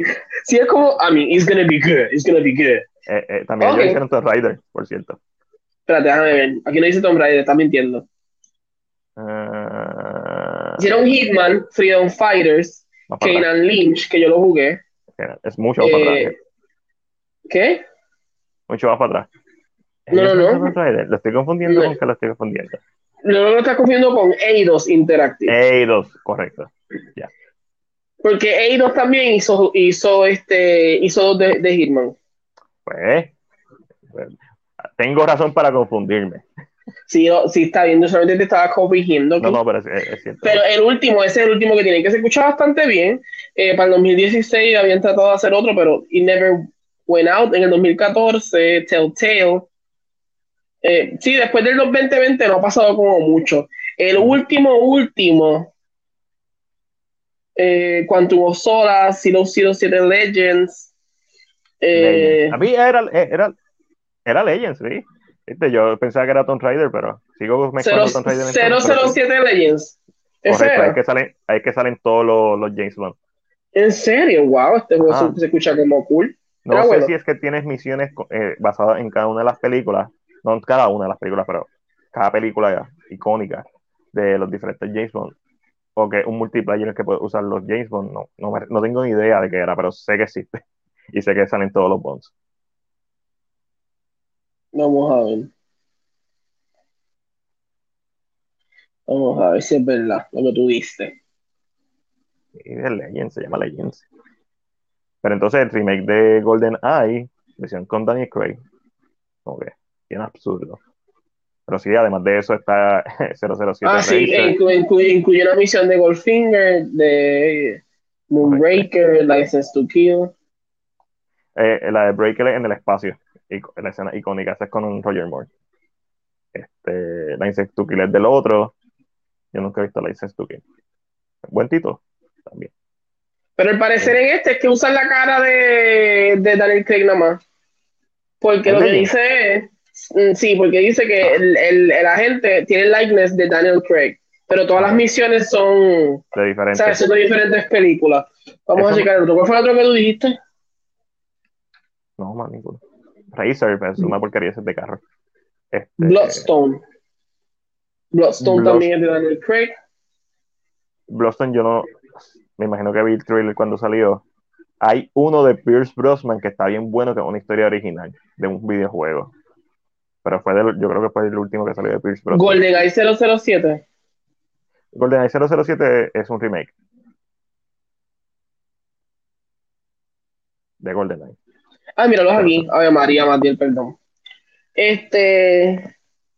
GoldenEye 95, GoldenEye 007, James Bond 007, Tomorrow Never Dies, The War is Not Enough, The War is Not Enough, 007 Racing, The War is Not Enough Again, James Bond 007, Agent Under Fire, James Bond 007 Under Night Fire. Una de ¿Cuál es? Creo que en eh, Under Fire. Es ¿Cuál una historia original, sale Joss, eh, es un juego bien decente con, Pierce- con el likeness de Pierce Brosnan. Es mejor que todos los juegos de James Bond, menos que GoldenEye. Y es una historia ¿Cuál de los. GoldenEye? El original. Pasa que el, el- original de GoldenEye es icónico por eh, un first person shooter, por, por la movilidad, por el, el multiplayer, el local multiplayer. O sea, ese juego se volvió icónico. Este, no porque fuera la última hostia. En su tiempo lo fue. Y eso lo. Sí, pero no Lo era como que, pero narrativamente nada, eh, diferentes misiones, nada que Perfect Dark no tenga, o nada que Doom no hubiera hecho antes. Pero obviamente para ese tiempo, pues la gráfica para una consola estaba en la madre. Pero narrativamente, obvia- eh, después Tomorrow Never Dies, yo lo jugué, lo pasé. Eh, cambiaron la primera persona para una tercera persona, el otro me imagino que fue lo mismo, creo que también lo llega a jugar. Y entonces, eh, Agent on the Fire es una historia totalmente original, con muchos elementos de la franquicia, pero con el Bond de ese momento que era Pierce Brosnan. So, eso es lo que lo hace. ok. Yo estoy aquí viendo ahora mismo, estoy viendo videos de los juegos de James Bond. Esto entiendo que es 007 por el play mode que se ve. Wow, que. I mean, que te estoy diciendo, debe ser super cool el que van a hacer los creadores de Hitman, los de Hitman. Ujú, good. I mean, porque Hitman es, es, Hitman es bueno de por sí. Exacto. Pero que So, que- imagina- imagínate una historia. Aunque Hitman tiene historia, lo que pasa es kind of the same all the time, pero. Sí, pero tienes como que matar, te viste, bla, bla, same thing. Lo único que cambia es el escenario. a. Um, a mí me encanta jugar Hitman. Eh, Los otros días pusieron de, de gratis Hitman 2 eh, para PS Plus. O sea, que, que si tienes PS Plus te dan el Hitman gratis. Oh, I love me some Hitman. Me quita el estrés. Que tener- sí, ya yo aprendí que ese juego tienes que tener paciencia. Si, si no tienes paciencia, you're kind of fucked. Yo me siento con calmita, con una paciencia en el mundo. Esperar vez que los pasen las escenarios de Hitman cosas. son más grandes. A la- a- a- al aumento de, de gráfica y capacidad, los escenarios ahora son gigantescos de los juegos de Hitman. Yes. Everything or Nothing es ahora que estoy viendo. Estoy viendo una lista de los mejores juegos. I don't know if this is true. Me Siempre va a salir Golden Ah, no. el primero. El peor, el peor 007 Legends. Y eso que es el más nuevo, eh, pues podemos decir que es el último. Ajá. No mm, Tal vez que la historia es- no está con, con- o sea, no está bien hecha por tratar de meter a todo lo- todas las cosas. Lo que pasa es que si tú le llamas Legends y solamente usas la cara de Danny Cray, hasta cierto punto estás insultando a todos los A demás los demás. actores. So, es medio estúpido la decisión de hacerlo. Obviamente, me imagino que el lightness debe ser carísimo de todos estos actores. Este, si te ibas uno a uno, y a lo mejor solamente tenía el lightness de en contrato de Daniel Craig, porque hoy en día se hacen juegos con lightness. So, cuando hablamos de lightness, para la gente que no sepa, es pues tu, tu cara, el uso de tu imagen para hacer videojuegos, aunque no, aunque tú no prestes la voz, pero para hacer videojuegos. So, es medio, es medio estúpido la idea de Legends de vamos a utilizar el Bond de Craig y vamos a ponerlo en el escenario de los demás Bonds. Pues literalmente le está faltando respeto a los demás Bonds, a los demás James Bond, a los demás actores, Sean Connery, eh, Roger Moore, Timothy, Pierce Brosnan. Sí, como que, guay. Si hubiera sido Y, el- que cada y claro, el, el mejor GoldenEye 007 del 97. Sí, eh, es nostalgia. Ah, vamos a hablar claro. Buenísimo el juego, especialmente para el tiempo que salió para el nostalgia. Si nos vamos narrativamente, que es lo que a mí me importa más, Wow, Ya. pero Project 007 si se ve como bendición. Eh, si Project 07 eh, se ve como es.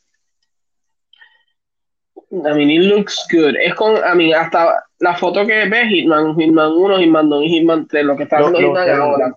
el teaser que tiraron fue literalmente el famoso, la el famoso escena del, del Pistol Barrel. Ok. Aquí están hablando como que. Fue cuando lo anunciaron como que ah, vamos a hacer un juego de Bond, mira la, la escena otra vez. Exacto, que es, la, es la lo mismo que dijiste, es la pistola cayéndola, poniendo la, la bala. Y como que el, el- ya, ya, ya. El Battle y... Y aquí, y aquí, el famoso. ¿Usarán, usarán un Bond completamente nuevo? O sea, que no se parezca a ninguno de los actores. O lo usas todo o usas todo. Digo, todo depende, porque si vas a hacer una historia de, solamente basada en Sean Connery, estaría cool. Ambientada en esa época, eso es cool. Si vas a hacer. Pero si vas a hacer una historia original, a menos que no quieras hacerla basada en esa época, o en cualquiera de las épocas de los actores, haz un diseño nuevo. No, no, no va a afectar. No, honestamente. A mí, pero tienen que entonces, tendrían que mejorar entonces el sistema de, de Hitman, que es bueno de por sí, pero tienen que entonces jugar con la narrativa de que este James Bond es un espía. Eso tienes que jugar con algo completamente distinto. No debería ser el mismo gameplay de Hitman. Debería tener elementos de, ese gameplay. Eh, pero no debería ser para nada ese mismo concepto de cualquier juego de, basado en, una película o en una novela, su enfoque principal debe ser narrativo, como Uncharted. No está basado en nada de eso, pero está inspirado en películas como Indiana Jones. su enfoque principal es la narrativa y dentro de esa narrativa hay set pieces de acción o set pieces de puzzle solving. Lo mismo con James Bond. Para mí debe ser una historia bien cabrona que justifique el juego y un juego fun. Exacto. yo podría ver una película, un juego basado en John Wick, porque John Wick es literalmente un videojuego, si te pones historia bien simple, pero narrativamente driven. En la primera que él quiere venganza, en la segunda es pues, que tiene que pagar una deuda y después lo traicionan. Pero entre en medio de todo eso hay set pieces que sería súper fun. Pero hay juegos de John Wick. Pero, un juego de verdad. O sea, estoy hablando de un Double A Game, Uncharted, Halo, juego como. Ah, es que, es que, en Payday tú puedes bajar un DLC de John Wick. Ay, perdón. Parte no la sabía. y, se, hay, se parece. Hay un juego de John Wick y es Fortnite. Es verdad, déjame ver algo, espérate. De John Wick Chronicles. Eso debe ser un juego de teléfono. Esto es de PC VR, pichén. Uy, pero se ve cool. Mm, yo tengo VR. Si, va, si mañana no voy a trabajar, porque estaba jugando esto? Esto es un virtual reality. Eh, es que virtual reality es cano. Es cano. Loco, que tengo un juego. Estoy jugando un juego de, de zombie en. Ah, en John Wick en Fortnite. Pero a mí, es el mejor skin que puedas tener. Si en el juego de disparar, es el mejor skin que puedas tener. Vamos a hablar claro. ¿Me escuchas? Ah, sí, te escucho. Ah, perdón. Es que de momento Pero no te escucho por la no te estoy escuchando desde, desde la cámara. ¿Del teléfono? Sí. Vamos a ver. Vamos a ver. Aló, aló. ¿Estás jugando, ¿Estás jugando un juego de VR? Eh, estoy jugando un juego de VR eh, eh, de The Walking Dead. Esta shit is scary. I don't like it. Porque para matar el zombie, a mí, primero. Eh, ¿Es el de Dario? De ¿Ah? Hay uno de Dario. ¿Cómo es? Hay uno de te Dario. Ahora, no te digo ahora cómo se llama. The Walking Dead Game. Me te estoy mintiendo. No, no, hay, hay varios. Este, por lo menos yo sé de uno que es First Person Shooter. Te voy a decir. El de Telltale sigue siendo el mejor, pero el primer season. No, se llama Saints and Sinners. No, el de no, no, creo que no. yo no sé ni quién yo soy. El de. No, yo creo que no. Loco, yo, yo odio este juego mucho.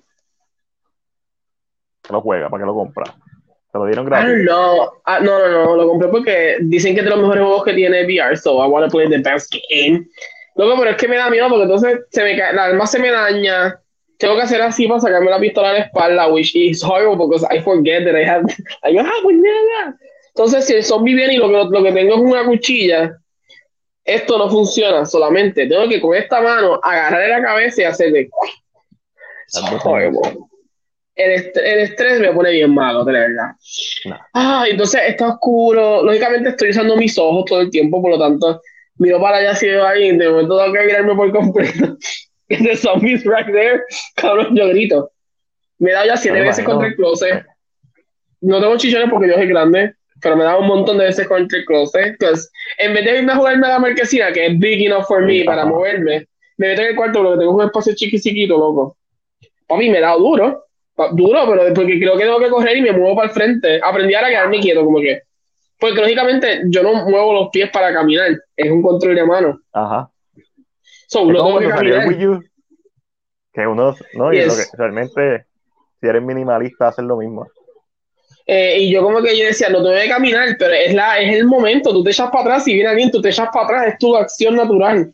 ¿Has visto So, los me dado un par de de- veces. del juego Sorry. que te montas un ascensor y caminas por un plank? No, no, no, papi, la no. gente lo empuja. Me, me voy de boca, me como el piso ahí mismo. Lo que yo estaba escucha- leyendo es que el cerebro, cuando se trata de, de así, de cosas de altura, el cerebro no sabe distinguir entre la realidad. Por más que tú sepas que estás en un virtual reality, cuando tienes la sensación de que estás en un plank, cuando te lo ponen en el plank, el cerebro shut down. Aunque Sí, tú sepas, el- la sensación de caída la vas a seguir sintiendo. Loco, es que, mi- es que yo tengo, yo tengo dos VRs. Yo tengo el de PlayStation y tengo el Quest. Y yo tengo Iron Man Ah, en PSVR. Yo, loco, yo siento que me voy a ir de boca. Cuando Iron Man, para yo poder volar en el VR, tengo que tener las manos hacia abajo y apretar los botones que tengo para que. Y, si, y depende cómo los yo pongo mi mano, ajá. los propulsores me mueven. Son mucha, hay una pelea que es en Tokio, en el juego, porque tampoco lo he terminado, termino súper mareado. Un día esto me vomito encima.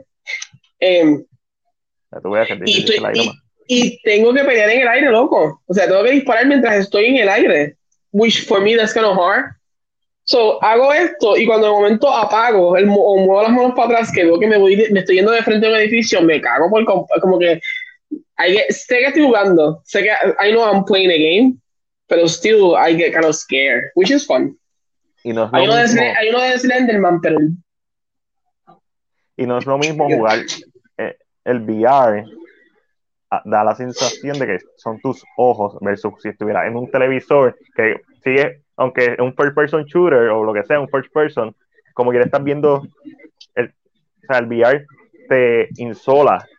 Estás Yes. totalmente eh, El en VR el lo que hace es juego. que, te- lo que- lógicamente, exacto, te, te- te- la, I mean, que yes, hasta ahora mismo no hay, yo creo que de los mejores juegos que yo he jugado VR que se ven bien, son más los indies que no, no- no necesitan un, un- un engine, like, like, algo bien grande corriendo, eh, como el de Moss, que es el de ratoncito. Como Ajá. es un engine sencillo, se ve súper bien. Pero estos juegos como Iron Man, que es mucho movimiento, ya hay un, hay un muddiness en la visión siempre. Pero como, es como tú dices, yo no veo nada. estoy- mi, mi cerebro, mi, mi cerebro, lógicamente, lo que está viendo es lo que tengo en los ojos. Y Claro. como mi, mi movimiento es lo que tam- es mi visión también, se convierte, es una extensión de los ojos tuyos. Which is Pero mira esto, mira lo, lo cool que es, funcionan los ojos de uno y el cerebro de uno. Si tú coges una cámara cualquiera, si un estabi- estabilizador y corres, ¿cómo se va a ver la imagen? Va a ver ahí todo día, como en los, en la, en los fan footage. Pero mientras tú corres, mientras estás corriendo normal con tus ojos, tu mismo cuerpo estabiliza y tu misma mirada y tu, o sea, tu cuerpo o tu mente, un estabilizador de por sí y tus ojos. So, en el VR, si es un mal VR, no está esa sensación de estabilización. O sea, que yo hago así Exacto. y básicamente este es mi focus point, pero no se siente todo ese blurriness. Es como que mal, uno lo, hasta cierto punto lo ve en cámara lenta. Cuando está jugando VR es todo a una velocidad bien rápido y eso hace que uno se maree. Sí, sí, porque realmente en- como no es de tu cerebro, no estás estabilizando de la misma manera que estabilizan No. tus ojos. So, no puedes moverte tan rápido porque te puedes marear.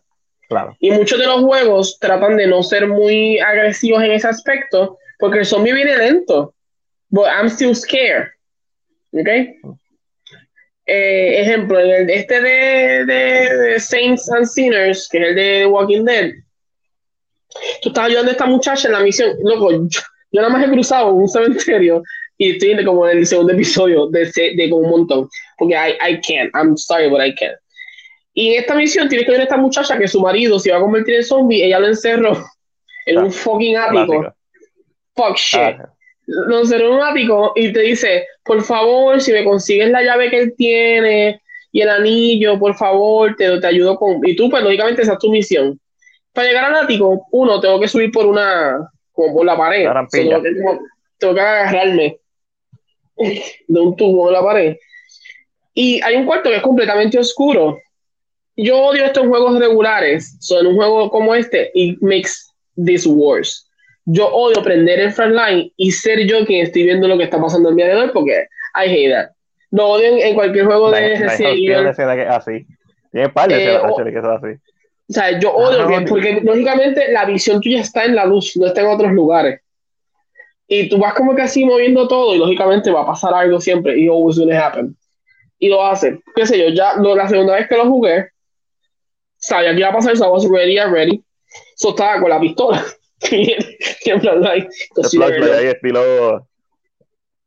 Entonces hay un truco, hay un truco, hay un truco en, la, en el juego que tú puedes coger el flashlight, lo pones en el pecho y apunta para el frente, eso tengo que moverme yo. Estilo Which is easier.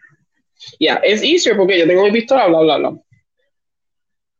El problema es que la pistola que te encuentras al principio del juego es un revólver que tiene más que 6 y tienes que hacerle así, meter las balas, volver a. Which is a horrible thing to do. Y nada, paso esa parte y sé que el esposo está en el jodido ático porque I know he's there. Yo, ok, he's gonna be there. Abre el ático con la mejor calma del mundo. I'm, I'm shitting myself.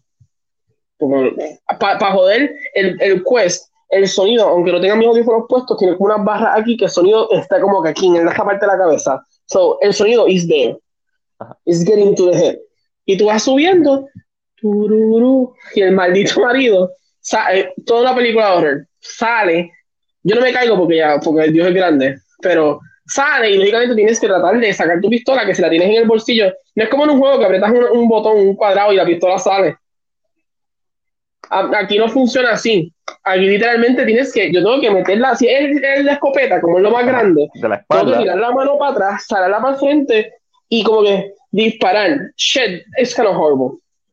Es, es, complicadito. Me gusta porque me da como este sentido de que I'm in the game. Este, pero no, no he vuelto a pasar el juego, no he podido pasar el juego. Lo he dejado así. Estoy viendo porque han salido un par de juegos nuevos. Eh, y claro, ahora mismo I, I feel that VR is, está pricey todavía. Eh, para lo corto que son a veces estas historias, I find them like a little pricey. So, y, los estudios ya no están haciendo la, la el VR morir, el VR es un gimmick está posiblemente 15, 20 años todavía en desarrollo. Eh, tienen el motion sickness, tienen que mejorarlo, hay muchas cosas y muchos estudios ya no están haciendo juegos. Esto es como el fan footage. Los fan footage en el cine, pues, tuvieron su momento, especialmente después de, de Blair Witch Project y después de Paranormal Activity, hubo un boom bien brutal. La película de Friday the 13 que te estoy mencionando que iba a ser el director de, de The Night House y este, iba a ser el fan footage originalmente. Él no quería que fuera fan footage, pero tenía que trabajar. así que... Sí, que es como... es un gimmick en videojuegos hace más sentido que exista y va a seguir, van a seguir habiendo juegos de eh, virtual reality, pero mm, el boom o la moda o el gimmick ya pasó de moda, lo que significa que los próximos juegos que van a salir en VR van a ser juegos que hace sentido que sean VR. y lo bueno, es, lo, bueno es que estos estudios son, yo siento que se sienten bastante indie y les permite a estos estudios indie funcionar. Siempre están saliendo juegos nuevos, no te creas. Eh, siempre están saliendo eh, juegos de, de, VR nuevos, casi siempre, eh, todos los meses hay una oferta nueva. Como recién nivel Biohazard, el 7. Sí, el 7. Papi, papi, a mí, a, mí, nunca me vas a coger usando jugando el VR de Biohazard en mi vida, nunca, a menos que me estén pagando por hacerlo. Correcto, y, y, cuando, y el de Pity, el de Silent Hill, el demo. No, no, no. Tú sabes qué juego yo jugué también que lo paré, loco, no pasó ni dos minutos. En PlayStation hay un juego en PSVR que se llama Here They Lie. Here They Lie. El juego no es, el, juego no es full VR, el juego existe para tu jugar normal, si no me equivoco, a ver si es verdad. Here They Lie, a ver si es verdad, te digo ahora. Ese mismo, Mateo, se llama Here They Lie. Es un juego que puedes jugar con tu control normal, no necesita. I, don't think it has to be VR, pero tiene una parte que es VR. Yo lo empecé a jugar. Porque lógicamente, PlayStation te da unos demos para que tú veas todos los juegos que ellos tienen. Beat Saber es super cool. Beat Saber, I love that shit. Me siento que estoy usando un lightsaber para tocar música. I, I love that. Este, pero Here the Light, eh, tú empiezas como en un Y es porque estoy viendo un video ahora mismo de, de, de juegos, de juegos, como que los mejores juegos para jugar VR en septiembre del 2021. Y en Hyundai Light tú empiezas como en un subway Ok. y escuchas como sonidos raros. Como sonidos como raros mientras vas caminando. Again, un fucking flashlight. Again. Clásico. No hay luz, flashlight. Clásico. Vas caminando, entonces de momento tú estás como caminando y escuchas como el sonido de un puerco, como. Y miras para allá y no ves nada. Horrible. Yo- y de, lo quité así mismo, me saqué el VR y dije, Este- fuck this, yo no pienso morir en esta cama por culpa de esta mierda. So no. Amnesia, no. Amnesia no tira un VR. Amnesia. Uh, Amnesia. Ay, puñeta, cabrón, acabo de ver, cabrón, estoy viendo un video de un VR y acabé de brincar. Imagínate si lo juego yo. I'm No, gonna no. die there. No, fuck, fuck that. Pero esto hace contenido, esto hace un buen contenido. Entonces Sí. esto, esto, la gente le encanta. Hay uno que ese- exorcista. Loco, pero es que en este juego se mueve muy rápido. Se llama Forewarn. Parecen de Doom, se mueven demasiado rápido. Yo no puedo jugar un juego así. Todo Ay, no, no, no, no, no. Mira esto. Uy, no, no, no, no, no, no, no, no, no, no. Ya, pero estos juegos se ve demasiado de bien. Esto tiene que ser de PS, Pásame PSVR. para verlo. Se, se ve demasiado de bien. Visualmente se ve demasiado de crisp. Tiene que ser de, de, de, de, de PlayStation. Sí, porque PlayStation ahora mismo es el que está sacando juegos con mejor calidad visual, porque tienen un sistema. Bueno, a menos que lo juegues en un- una computadora. Eh, Lo que pasa es que el Quest, lo que yo tengo, que es de Oculus, Ajá. el Quest es para yo llevarlo. Ejemplo, yo voy a tu casa, le conecto el internet y tú lo pones y lo puedes usar en tu casa. El de PSVR, yo tengo que llevarme la consola completa para que funcione, si no, no funciona. El Quest es que yo lo puedo poner en cualquier fiesta, te lo pusiste, pop, le diste on. Lógicamente, la, no se va a ver tan bien porque, pues, lógicamente es portátil, so no tiene la misma capacidad. Pero este se ve muy bien. El número 4. I mean, hay un par de juegos que yo los veo y yo, mira, que esto también se ve demasiado de bien.